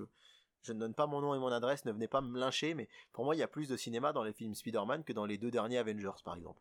Donc pour moi, c'était un très très beau moment, et je parle pas toute la partie nostalgie de tout ce que ça a fait remonter en moi, et ce qui est certain, c'est qu'il y a eu un premier visionnage, mais il y en aura un deuxième très bientôt. Merci beaucoup pour cet avis. Je pense qu'on va lancer le côté spoil. Effectivement, je suis d'accord avec toi pour le côté nostalgique. Ça fonctionne très bien. On a forcément, alors ça y est, on va le dire. Enfin, on peut le dire. Alors effectivement, l'apparition de Tobey Maguire et d'Andrew Garfield dans le film est une véritable révélation. On a eu des personnes assez agitées dans la salle qui se sont exprimées comme elles pouvaient quand elles ont appris que du coup les 2 personnages étaient dans le film. Nous aussi, hein, d'ailleurs, moi j'ai été surpris aussi également parce que je ne croyais pas. J'ai essayé de passer à côté des rumeurs. Pareil. Et donc forcément, ça nous a donné ce côté nostalgique qui ressort à l'apparition de ces 2 grands héros. Malheureusement. La première heure du film qui sert d'introduction en fait au scénario et à l'apparition de ces 2 personnages m'a semblé complètement bâclé dans sa mise en place et dans le travail de ces personnages. Je n'ai pas du tout cru au personnage d'Electro par exemple, qui change du tout au tout par rapport au film d'Andrew Garfield. La transformation physique, on va dire, je l'excuse, puisque les fans avaient un petit peu crié du coup à l'exagération dans la version d'Andrew Garfield. Voilà, je comprends qu'ils aient modernisé le physique d'Electro dans celui-ci, mais l'interaction entre les méchants paraissait quelque peu pas très naturel. Brouillon et peu naturel, effectivement, au profit de l'humour en fait du film, et c'est quand même relativement dommage. C'est comme se moquer du nom et du prénom du professeur Octopus. Ouais. C'est le genre de blague qui ne passe malheureusement pas, et c'est vrai que cette première heure passée, qui a été assez pénible pour moi, a eu un peu de mal à me reprendre sur l'heure et demie qui restait sur le film, mais je dois avouer effectivement que quand le scénario démarre véritablement avec l'apparition des 2 nouveaux personnages, on excuse quelques maladresses scénaristiques pour finalement profiter de l'expérience que ça apporte d'aller chercher au plus profond de la nostalgie de ces dernières années. Et surtout, le gros avantage de ce film, c'est la conclusion de l'histoire d'Andrew Garfield, qui n'a malheureusement pas eu de 3e opus et qui méritait une conclusion. Et là, de par les dialogues, on apprend ce qui s'est passé, on sait ce qu'il est devenu, on sait par où il est passé aussi, ce qu'on ne voit pas dans les films. Et j'ai trouvé ça quand même relativement bien de la part de Sony d'avoir permis à Andrew Garfield de pouvoir conclure son histoire à lui. C'est vrai que sur l'humour, je me suis fait la même réflexion que toi en sortant, je te le dis, en sortant de la salle, j'en peux plus des blagues dans tous les films Marvel. Tout le temps, il y a des vannes. Alors les gens se disent, DC c'est trop sombre, Alors d'ici non, c'est pareil, il y a des blagues dans Suicide Squad évidemment, mais dans Aquaman il y a des blagues, mais il y en avait pas dans les films de Snyder parce qu'ils étaient sombres, et c'est bien qu'il y ait les deux. Je suis un peu revenu sur ma position en me disant, le soir en y repensant, je me suis dit ouais mais David, dans tous les comics Spider-Man il y a des vannes tout le temps. Donc quelque part, j'en ai marre chez les Marvel, mais là je le pardonne plus facilement que les vannes dans les Éternels par exemple. Il n'y avait pas besoin de blagues dans les Éternels, de Chloé Zhao qui est en plus une super réalisatrice. Mais on sent que c'est un peu le cahier des charges. Marvel leur dit, bah oui, vous mettez des vannes. Donc là-dessus, c'est vrai que, finalement, les blagues, avec le recul, je me suis dit, c'est pas si grave parce que dans Spider-Man, il y en a tout le temps. Maintenant, ce qui est rigolo, c'est que moi, je suis hyper fan de Tobey Maguire et des 3 premiers Spider-Man. Et toi, t'es plutôt fan des 2 Amazing. Donc on a tous les deux été heureux de revoir, les personnages. Et c'est vrai qu'Amazing Spider-Man, il faudrait que je les revoie. Mais vraiment, j'aime vraiment pas ces deux-là. Surtout le deuxième qui m'a beaucoup déçu. Mais j'étais hyper heureux de revoir Andrew Garfield parce que effectivement le fait que ce soit conclusif. Alors j'ai vu qu'il y avait sur les réseaux sociaux là ces derniers jours une pétition pour qu'il y ait un Amazing Spider-Man 3. Alors c'est vrai que ça pourrait être rigolo, pourquoi pas. Mais j'étais heureux de voir Andrew Garfield parce que c'est un super Spider-Man et c'est vraiment le traitement du scénario qui m'a déplu, mais pas les films en eux-mêmes. Mark Webb c'est un super réalisateur aussi et le revoir et voir à quel point en plus son personnage est touchant dans le film. Il y a une scène assez bouleversante, alors il y en a qui disent que c'est du tire-larme, moi ça a marché, la scène où Andrew Garfield va réussir à sauver alors c'est pas Mary Jane qu'elle s'appelle dans... non, bah, MJ, je sais plus son prénom, le personnage Michel, de Zendaya, je sais plus. Mais Andrew Garfield la sauve à quelques centimètres de la mort et en fait on revoit exactement la même scène où il n'a pas pu sauver Gwen Stacy dans Amazing Spider-Man 2 et j'ai trouvé ça vraiment très très bien et moi j'ai attendu des années un Spider-Man 4 avec Tobey Maguire. J'étais hyper déçu quand ils ont annoncé que c'était Andrew Garfield qui allait faire Amazing Spider-Man et que ça allait être rebooté. Et là, le fait que ce soit aussi conclusif quelque part, il nous dit qu'il est toujours en couple avec la MJ Kirsten Dunst, qu'il est heureux dans sa vie. Je veux dire, maintenant je sais très bien qu'il n'y aura plus de Spider-Man 4 avec Tobey Maguire, mais j'ai revu Tobey Maguire et son histoire est conclue. Et alors, qui sait, peut-être qu'on les reverra un jour dans un autre Spider-Man, hein. Apparemment ce serait pas exclu que dans les prochains Spider-Man avec Tom Holland on puisse les revoir. Bah voilà, ce côté conclusif était quand même super chouette et encore une fois, n'étant pas fan des 2 Amazing, j'étais hyper content quand même de revoir Andrew Garfield. Et il y a une dernière petite chose que je voudrais dire, je trouve vraiment dommage que les gens opposent sur internet en ce moment ce film à West Side Story, puisque malheureusement West Side Story de Spielberg est un flop. Il marche pas du tout aux États-Unis, en France il marche pas très fort non plus. Et certains cinémas américains ont déprogrammé West Side Story pour passer Spider-Man No Way Home. Alors moi j'ai vu West Side Story, je l'ai préféré à Spider-Man, c'est un très très très grand Spielberg, le film est fou, là les musiques de Bernstein sont intemporelles, c'est un film merveilleux. Mais maintenant, il se passe ça tout le temps, toutes les semaines dans les cinémas, même chez nous, dans nos petits cinémas de campagne qu'on gère, si un film cartonne, on va le garder à l'affiche 4-5 semaines, puis s'il marche pas, on va l'enlever et on va remettre un autre film à la place. Et ce n'est pas parce que les gens vont voir Spider-Man qu'ils ne vont pas voir West Side Story, ça j'en suis absolument persuadé. Surtout que c'est pas des films qui s'adressent vraiment au même public. Et là, sur les réseaux sociaux, j'ai vu un déferlement de haine envers Spider-Man à cause de ça, alors que ça n'a absolument rien à voir entre les deux. Mais si vous avez l'occasion, allez voir West Side Story, petite parenthèse, parce que je pense qu'en France, il va pas être à l'affiche très longtemps non plus, malheureusement, vu ces chiffres d'entrée, et c'est très très bien, donc essayez d'aller le voir. Voilà pour Spider-Man, moi j'ai pas boudé mon plaisir, et chez moi le fanservice ça marche à mort. Je suis tellement content d'avoir revu Tobey Maguire encore une fois, depuis 2007, dites-vous que ça fait 14 ans que j'attends de le revoir en Spider-Man, et de le voir revenir, de savoir la fin de son histoire, de revoir aussi ça, c'est vrai qu'on en parle pas forcément, mais Alfred Molina en Octopus qui est excellent, et surtout le bouffon vert de William Dafoe qui est incroyable, et d'ailleurs ça par contre les gens sont plutôt unanimes, même ceux qui n'ont pas aimé le film ils disent il est top en bouffon vert, c'est un des plus grands méchants de l'univers Marvel, ouais c'est dingue quoi, on a l'impression que c'est un peu comme le Jonah Jameson de J.K. Simmons, on a l'impression que ils ont vraiment calqué sur celui des comics, il est incroyable dans le film, incroyable, et le personnage même 14 ans après Spider-Man 3 continue d'évoluer.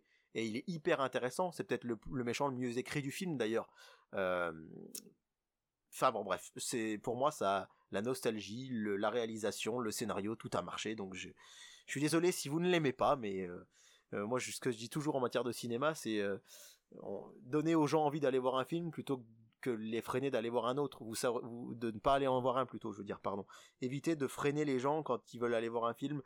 On peut leur donner son avis, mais il faut toujours se dire qu'il y a autant d'avis que de personnes, c'est du lard, c'est subjectif, il y a des tableaux que vous allez trouver beaux, d'autres que vous allez trouver moches, et vice versa pour d'autres gens. Le cinéma, c'est pareil. Laissez les gens kiffer, laissez les gens aimer ce qu'ils aiment. Si vous aimez pas, vous avez le droit de le dire, mais évitez de les engueuler sur les réseaux sociaux, ça a pas trop de sens, je trouve. C'est plutôt agréable de voir des gens aimer des choses dans la vie en général, donc essayez plutôt de vous faire plaisir. Magnifique conclusion, effectivement, comme l'a dit David, l'autre David, allez de toute façon voir Spider-Man au cinéma, il en vaut la peine de par sa grandiloquence, ça reste un blockbuster de toute façon, ça reste un film familial également, et ça reste une formule qui a été utilisée avec Sam Raimi pour le premier Spider-Man, Bon, maintenant qu'on vous a tout spoilé, de toute façon, je sais pas si ça vaut encore le coup d'aller le voir, mais si, il y a encore beaucoup de surprises, il y a encore des choses qu'on n'a pas dit et qu'on n'a pas eu envie de vous dire parce que voilà, il se passe énormément de choses sur ces 2h29. Donc, n'hésitez pas à aller le voir. Et surtout, moi, ce que j'ai envie de voir, c'est cette deuxième trilogie qui a été annoncée avec Tom Holland où finalement, on va enfin avoir un Tom Holland qui va être tout seul, qui va pouvoir être la petite araignée du quartier et enfin, ne plus dépendre de héros, de super vilains qui étaient les fers de lance des anciens films, comme l'ont pu être Iron Man ou Mysterio sur Homecoming et Far From Home. Et d'ailleurs, pour terminer rapidement, ce qui est assez rigolo aussi, c'est Venom. La scène post-générique de Venom 2, on se dit « Waouh, va y avoir Venom dans Spider-Man » et en fait, on découvre que non, tout le temps du multiverse, Venom était au bar en train de se bourrer la gueule. Et les films Venom, c'est vraiment pas terrible, on va pas se mentir, même si moi, je suis plutôt bon public. Je passe pas un mauvais moment, mais toi, voilà. J'ai pas forcément envie de les revoir, mais... c'était plutôt plaisant, mais là j'ai trouvé que le pied de nez était énorme, quoi, c'est-à-dire que ils ont fait disparaître le personnage en fait de l'univers. Ouais, c'est très très drôle, je trouve. Eh ben écoute, on va passer à cette dernière partie, il me semble, hein, c'est ça, hein, et on va entamer du coup la journée du 31 décembre. Et oui, la fameuse Saint-Sylvestre, le dernier jour de l'année, et ce dernier jour de l'année, eh bien c'est un peu comme le 24, on en parlait la dernière fois. Souvent le 31 décembre, on n'a pas toujours le temps de se poser devant la télé, quoique, c'est vrai que si vous êtes invité à un réveillon, bah voilà, par vous préparer, vous faire joli, vous avez le temps de vous poser devant la télé, alors que si vous le préparez, c'est plus compliqué. Et ce qui est assez rigolo, c'est que les chaînes ont programmé des choses qu'elles n'ont pas trop l'habitude de le faire. Là, on a vu un programme très fantastique sur TF1, sur ces 15 premiers jours. Sur TF1, on va avoir un après-midi super-héros, puisque à 13h55, on va avoir Batman Begins de Christopher Nolan. Et plutôt sympa, parce que moi j'adore la trilogie de Nolan. Et c'est vrai que, comme le 24 décembre, ils avaient fait un contre-pied avec la diffusion de Jurassic Park et du Monde Perdu, là, le 31. C'est assez rigolo de se dire qu'on aura Batman Begins, qui sera suivi par... Batman The Dark Knight. Évidemment, sauf que c'est pas ça du tout, tu le sais, puisqu'à chaque fois que je te propose quelque chose, c'est que ça va pas être le cas. C'est comme Cœur de Dragon qui est suivi par le 2, finalement c'est le 4. Et bien non, TF1 a choisi de diffuser à 16h20 quelque chose qui va te faire plaisir quand même, David, Man of Steel de Zack Snyder. Bien. Donc en fait, finalement, ils ont choisi, c'est plutôt intelligent plutôt que, parce que si on passe Begins et Dark Knight, ça veut dire qu'il y a un autre moment, faut passer Dark Knight Rises. C'est un peu compliqué, mais là, ils ont pris c'est présenté comme ça en tout cas, ils ont pris le pli de se dire on va diffuser l'origin story de Batman et l'origin story de Superman.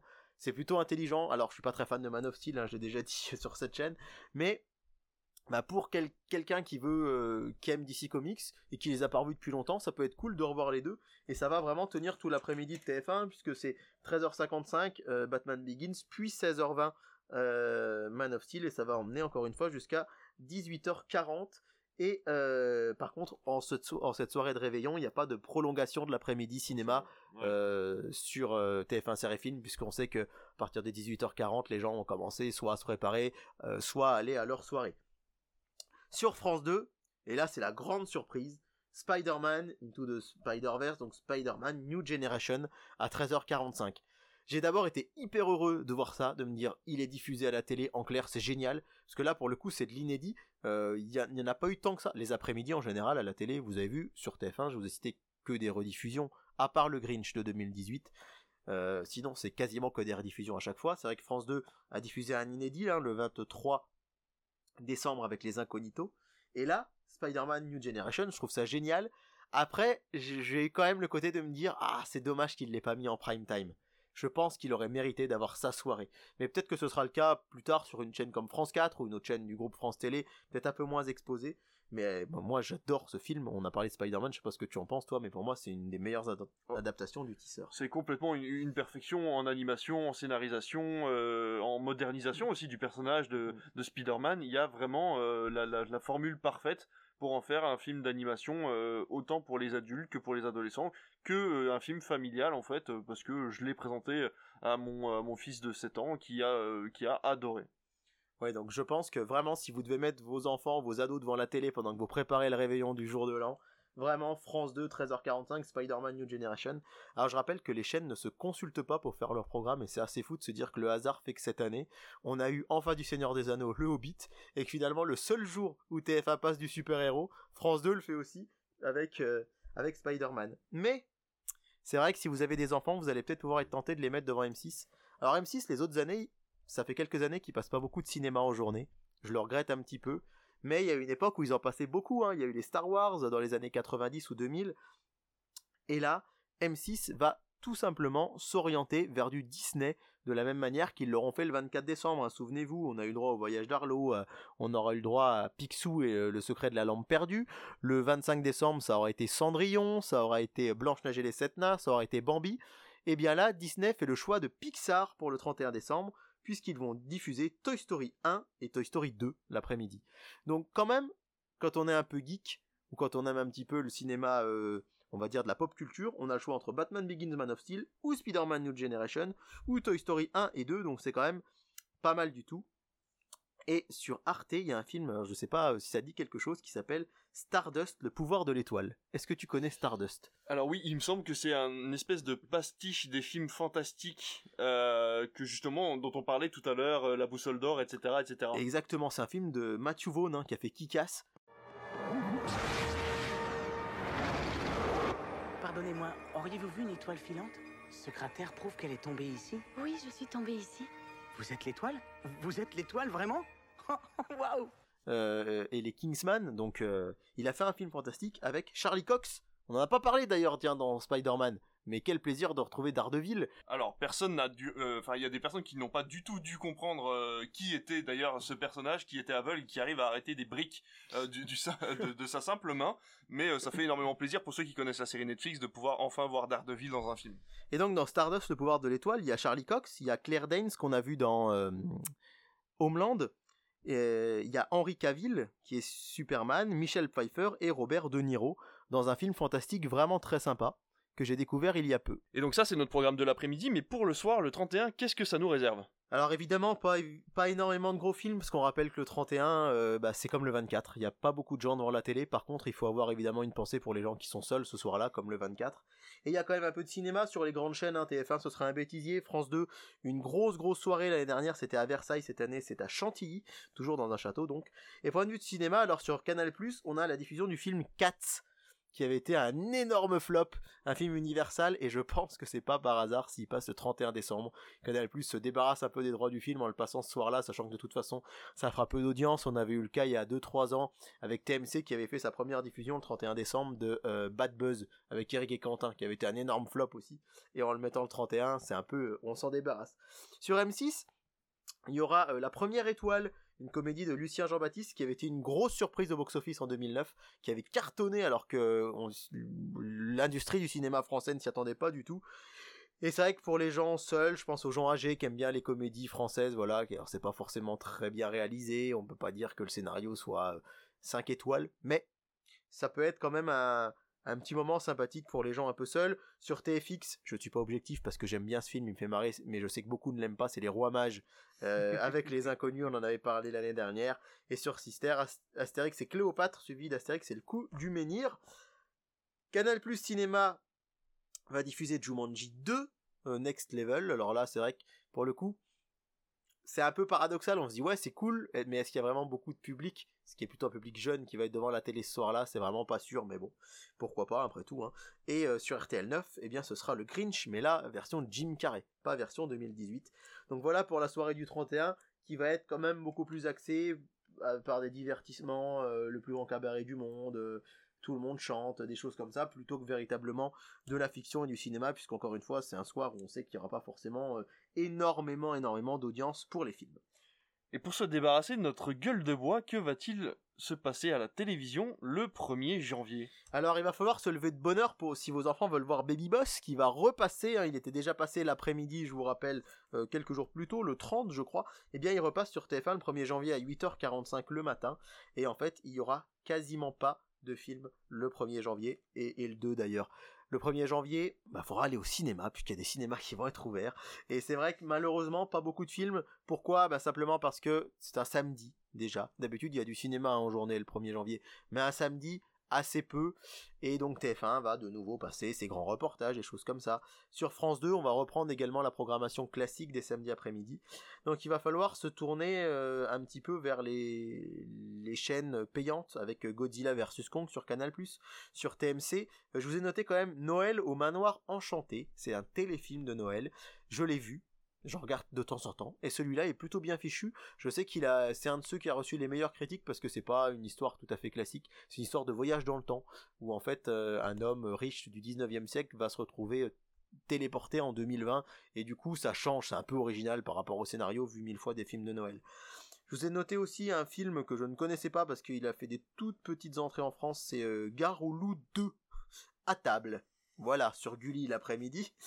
Sur Sister, vous allez avoir à 13h30 Alan Quaterman et La Pierre des Ancêtres. Alors moi je connais pas du tout les Alan Quaterman, mais c'est des films qui peuvent bien se prêter aussi à un jour de l'an. Et les Goonies, tiens, sur Sister ensuite à 15h15. Sur RTL 9, j'ai noté qu'il va y avoir Le Tour du Monde en 80 jours et L'Aventure Intérieure. Tiens, je sais pas si tu connais L'Aventure Intérieure, mais je sais que c'est un film qui avait beaucoup marché à sa sortie. Et c'est tout. C'est-à-dire qu'il n'y a pas du tout de cinéma à la télé sur les chaînes gratuites en clair le 1er janvier. 0 film, ça c'est assez rare. Et donc il n'y a que RTL 9 qui en proposera. Et sinon ce sera les chaînes Ciné+, OCS, qui sont des chaînes qui ne sont pas des chaînes généralistes, mais des chaînes cinéma qui passent que du cinéma 24h/24. Donc c'est pas événementiel, c'est pas noté. Donc un petit 1er janvier pour le cinéma, c'est pour ça que je vous dis qu'il faudrait aller en salle. Et pour terminer notre week-end et terminer nos vacances, pour ceux qui ont la chance d'être en vacances, eh bien, le 2 janvier, 2 derniers films sur France 2 l'après-midi. Sur TF1, c'est terminé le cinéma en journée, hein, ça sera terminé avec Man of Steel l'avant-veille. Ce sera Lolo avec Danny Boone à 14h20 sur France 2, suivi à 16h10 de Garde alternée, qui a été diffusé en prime time le premier dimanche des vacances. Bon voilà, du cinéma français, familial, pas forcément le meilleur malheureusement. Sur France 3, les 12 salopards. Sur RTL 9, j'ai noté la trilogie Allô Maman. On en avait parlé une fois. Oui. Et ben là, ils les mettent tous les trois le dimanche après-midi. Du coup. J'ai revisionné le premier qui a pas forcément bien vieilli. Je dois bien l'avouer. Mais franchement, je crois que la dernière fois que je l'avais vu, j'avais 8 ou 9 ans. Ouais. Je l'ai vu 2-3 fois petit. Et du coup, c'est le genre de film où je me suis dit, ah, ça a mal vieilli. Mais plein de fois, je me suis dit, ah mais oui, c'est vrai. Ah mais oui, il y avait cette scène. Donc c'était quand même plutôt cool. Et après, en fin de journée, il y a Le Secret de Terabita. Ah. Alors, Le Secret de Terabita, je sais pas ce que c'est, mais les gens qui ne connaissent pas ne le savent pas, mais en fait, dans le cinéma où on est actuellement en train d'enregistrer, il y a des vieilles affiches que je vois depuis 10 ans que je suis bénévole là. J'ai aucune idée de ce que c'est que ce truc-là. Et bien, si je veux voir le Secret de Terabita, ben, je pourrais le voir sur RTL 9. Non, j'ai ma copine qui m'a dit que c'était plutôt mignon, qu'elle l'avait vu, mais ça va passer cet après-midi-là. TMC, Harry Potter 4 à 18h10, il y avait le 3 le dimanche d'avant, on continue avec le 4, et NRJ12, ce sera Dick Neck, bon voilà, pas forcément un film de Noël, mais qui va se clôturer ainsi. Et le duel du dimanche soir, eh bien, là aussi, il va être un chouïa décevant, puisque ce sera 2 rediffusions, sur TF1, ce sera Kong Skull Island, alors moi je l'adore, j'ai trouvé exceptionnel ce film, donc je vais, je pense, le revoir, mais c'est vrai que, d'habitude, les dimanches avant la rentrée, c'est de l'inédit. Là, ce sera pas le cas. Et un petit coup de gueule quand même contre France 2 qui passe les Tontons Flingueurs. Non, mais non. Et là, il arrive un moment où les Tontons Flingueurs, c'était le dernier film des vacances de Noël 2019-2020. Il a été rediffusé pendant le confinement et je crois qu'on est à une diffusion une fois par an. Et c'est trop. Il arrive un moment, faut pas déconner non plus. Je pense, on a parlé tout à l'heure de Love Actually. C'est vrai que Love Actually, il est multidiffusé à Noël. Mais il est diffusé en général tous les 2-3 ans. Il l'a été l'année dernière, cette année, je vous ai pas parlé de Love Actually dans ma programmation, et tant mieux. Et au bout d'un moment, je trouve que on tire sur la corde. On tire vraiment sur la corde. Le Père Noël est une ordure, par exemple, sur France 2. On a l'impression qu'il est passé tous les Noëls. En fait, c'est la 3e fois là qu'il passe à Noël sur France 2 depuis 2013, je crois, ou 2014. Ça fait une fois tous les 3-4 ans, ça va. Là, les Tontons Flingueurs tous les ans, mais le pire, c'est que ça va écraser Kong Skull Island, j'en suis quasiment sûr, parce que les gens l'adorent, et même s'il est multi-rediffusé, mais il y a un moment, je pense que ça risque de de coincer un peu et de tirer sur la corde, parce que faut pas non plus déconner quoi. Et surtout le passer à la même date, la veille de la rentrée des classes, des vacances de Noël. Au bout d'un moment, je pense que les gens ont déjà donné. Donc voilà, c'est un petit peu une déception, je trouve. Les duels du dimanche ont été épiques en début d'année, là. Enfin, début d'année scolaire, en septembre, octobre, novembre. Et là, sur les vacances de Noël, je sais pas pourquoi, ils sont allés avec le frein. On rappelle, TF1, ça aurait été donc L'Âge de Glace 5, Star Wars, Rogue One et Kong. C'est-à-dire que des rediffusions. Et France 2, eh ben, ils auront garde alternée, Les Choristes, Les Tontons Flingueurs, que des rediffusions. Et c'est très surprenant et c'est un peu décevant, mais ça doit pas nous gâcher le plaisir de ces vacances de Noël où il y aura eu beaucoup plus de films que les autres années. Donc voilà, quand même du positif à en tirer. Et malheureusement, j'aurais aimé pouvoir vous annoncer le duel suivant du 9 janvier, même si c'est plus les vacances, en me disant on espère qu'ils vont redorer le blason, mais ce duel ne devrait être annoncé que demain ou après-demain. Donc voilà, à venir sur le Discord de Critflix. Et j'en ai fini pour cette review en 2 émissions de 2 semaines de cinéma à la télévision pour les fêtes de fin d'année.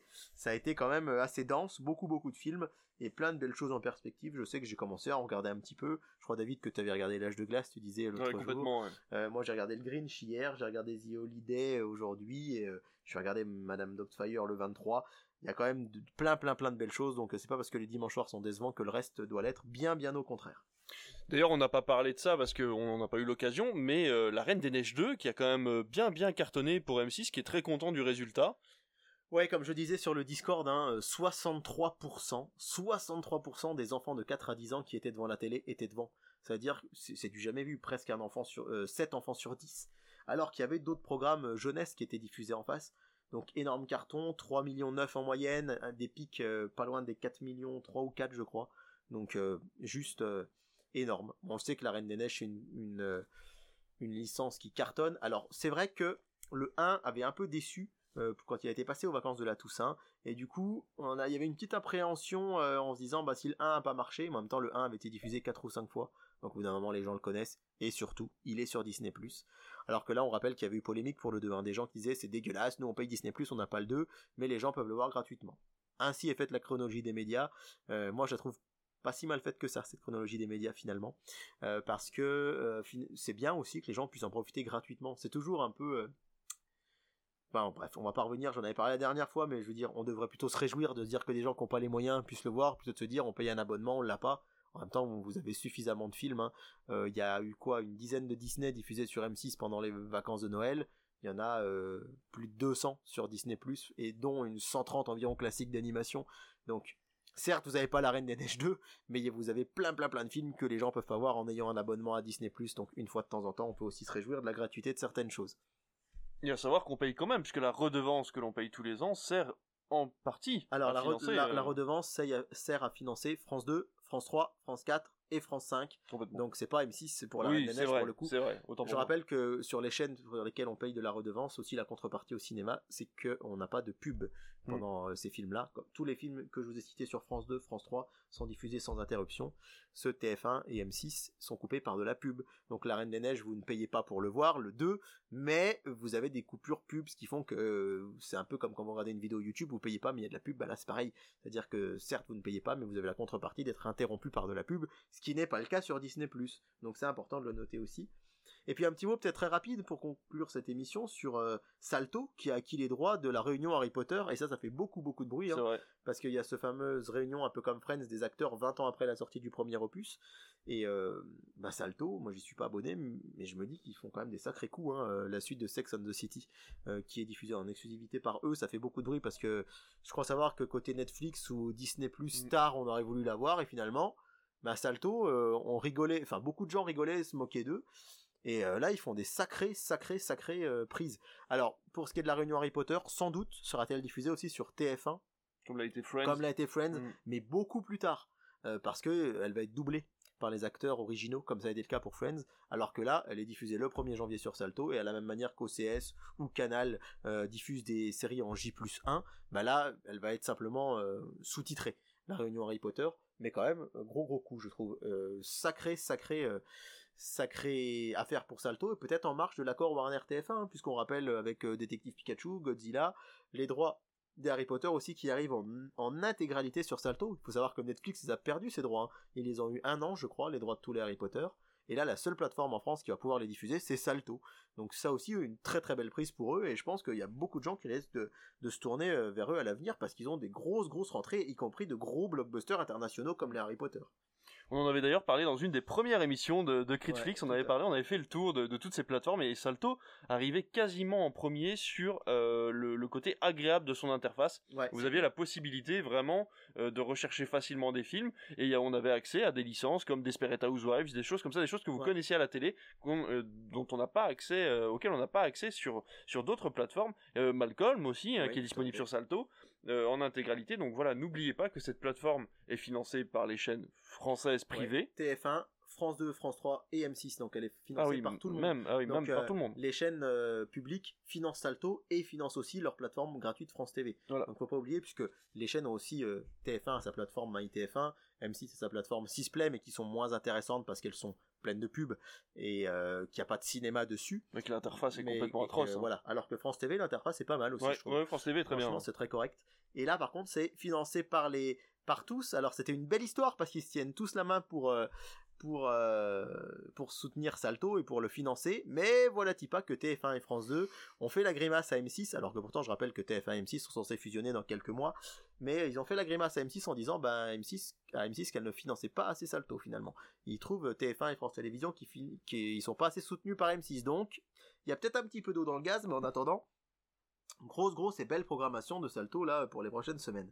Eh ben écoute, je pense qu'on a fait le tour, on est quand même pas mal là à ce niveau-là. Une émission très très dense quand on considère les deux émissions qu'on a fait cette fois-ci, beaucoup plus de films que l'année dernière, ce qui forcément a amené le fait de séparer cette émission en deux, mais en tout cas ça fait plaisir de voir qu'à la télévision on retrouve les années cinéma, celles qu'on connaissait quand on était petit, et voilà, ça fait toujours plaisir de se dire que si vous n'avez pas l'occasion de vous déplacer au cinéma, on vous le conseille dans tous les cas, si vous ne trouvez rien d'intéressant, de vous déplacer au cinéma, mais ça fait vraiment beaucoup de bien. On incite vraiment les gens à aller au cinéma avant toute chose, parce qu'on est aussi très investi dans le cinéma, mais on sait aussi que le cinéma peut avoir un coût que n'a pas la télévision, et c'est vrai que je suis très surpris de cette année de la qualité de la programmation, parce que l'année dernière il y avait quand même le couvre-feu, et il y avait on était beaucoup plus restreint sur les sorties, et du coup les chaînes auraient pu en profiter pour passer beaucoup plus de cinéma, elles ne l'ont pas fait, et du coup elles se rattrapent cette année où on est un peu plus libre.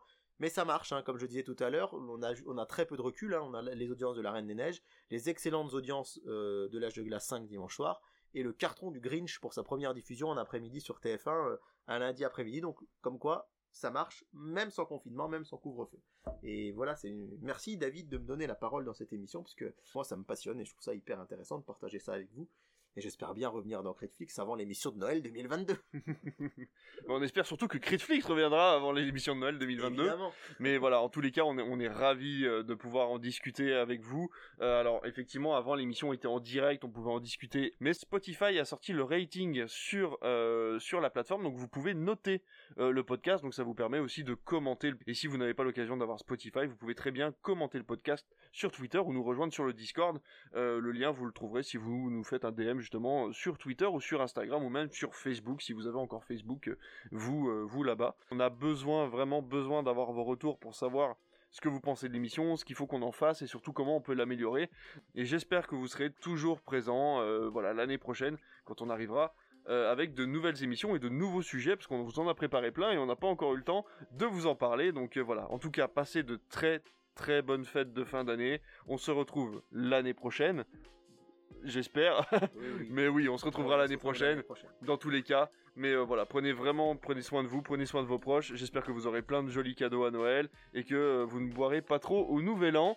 À très bientôt mon cher David. Eh bien à très bientôt, merci encore de m'avoir laissé la parole pour ces émissions, et très très très belle fête de fin d'année à tous, profitez-en, c'est vrai que c'est un des plus beaux moments de l'année, donc soyez heureux. Allez, à très bientôt.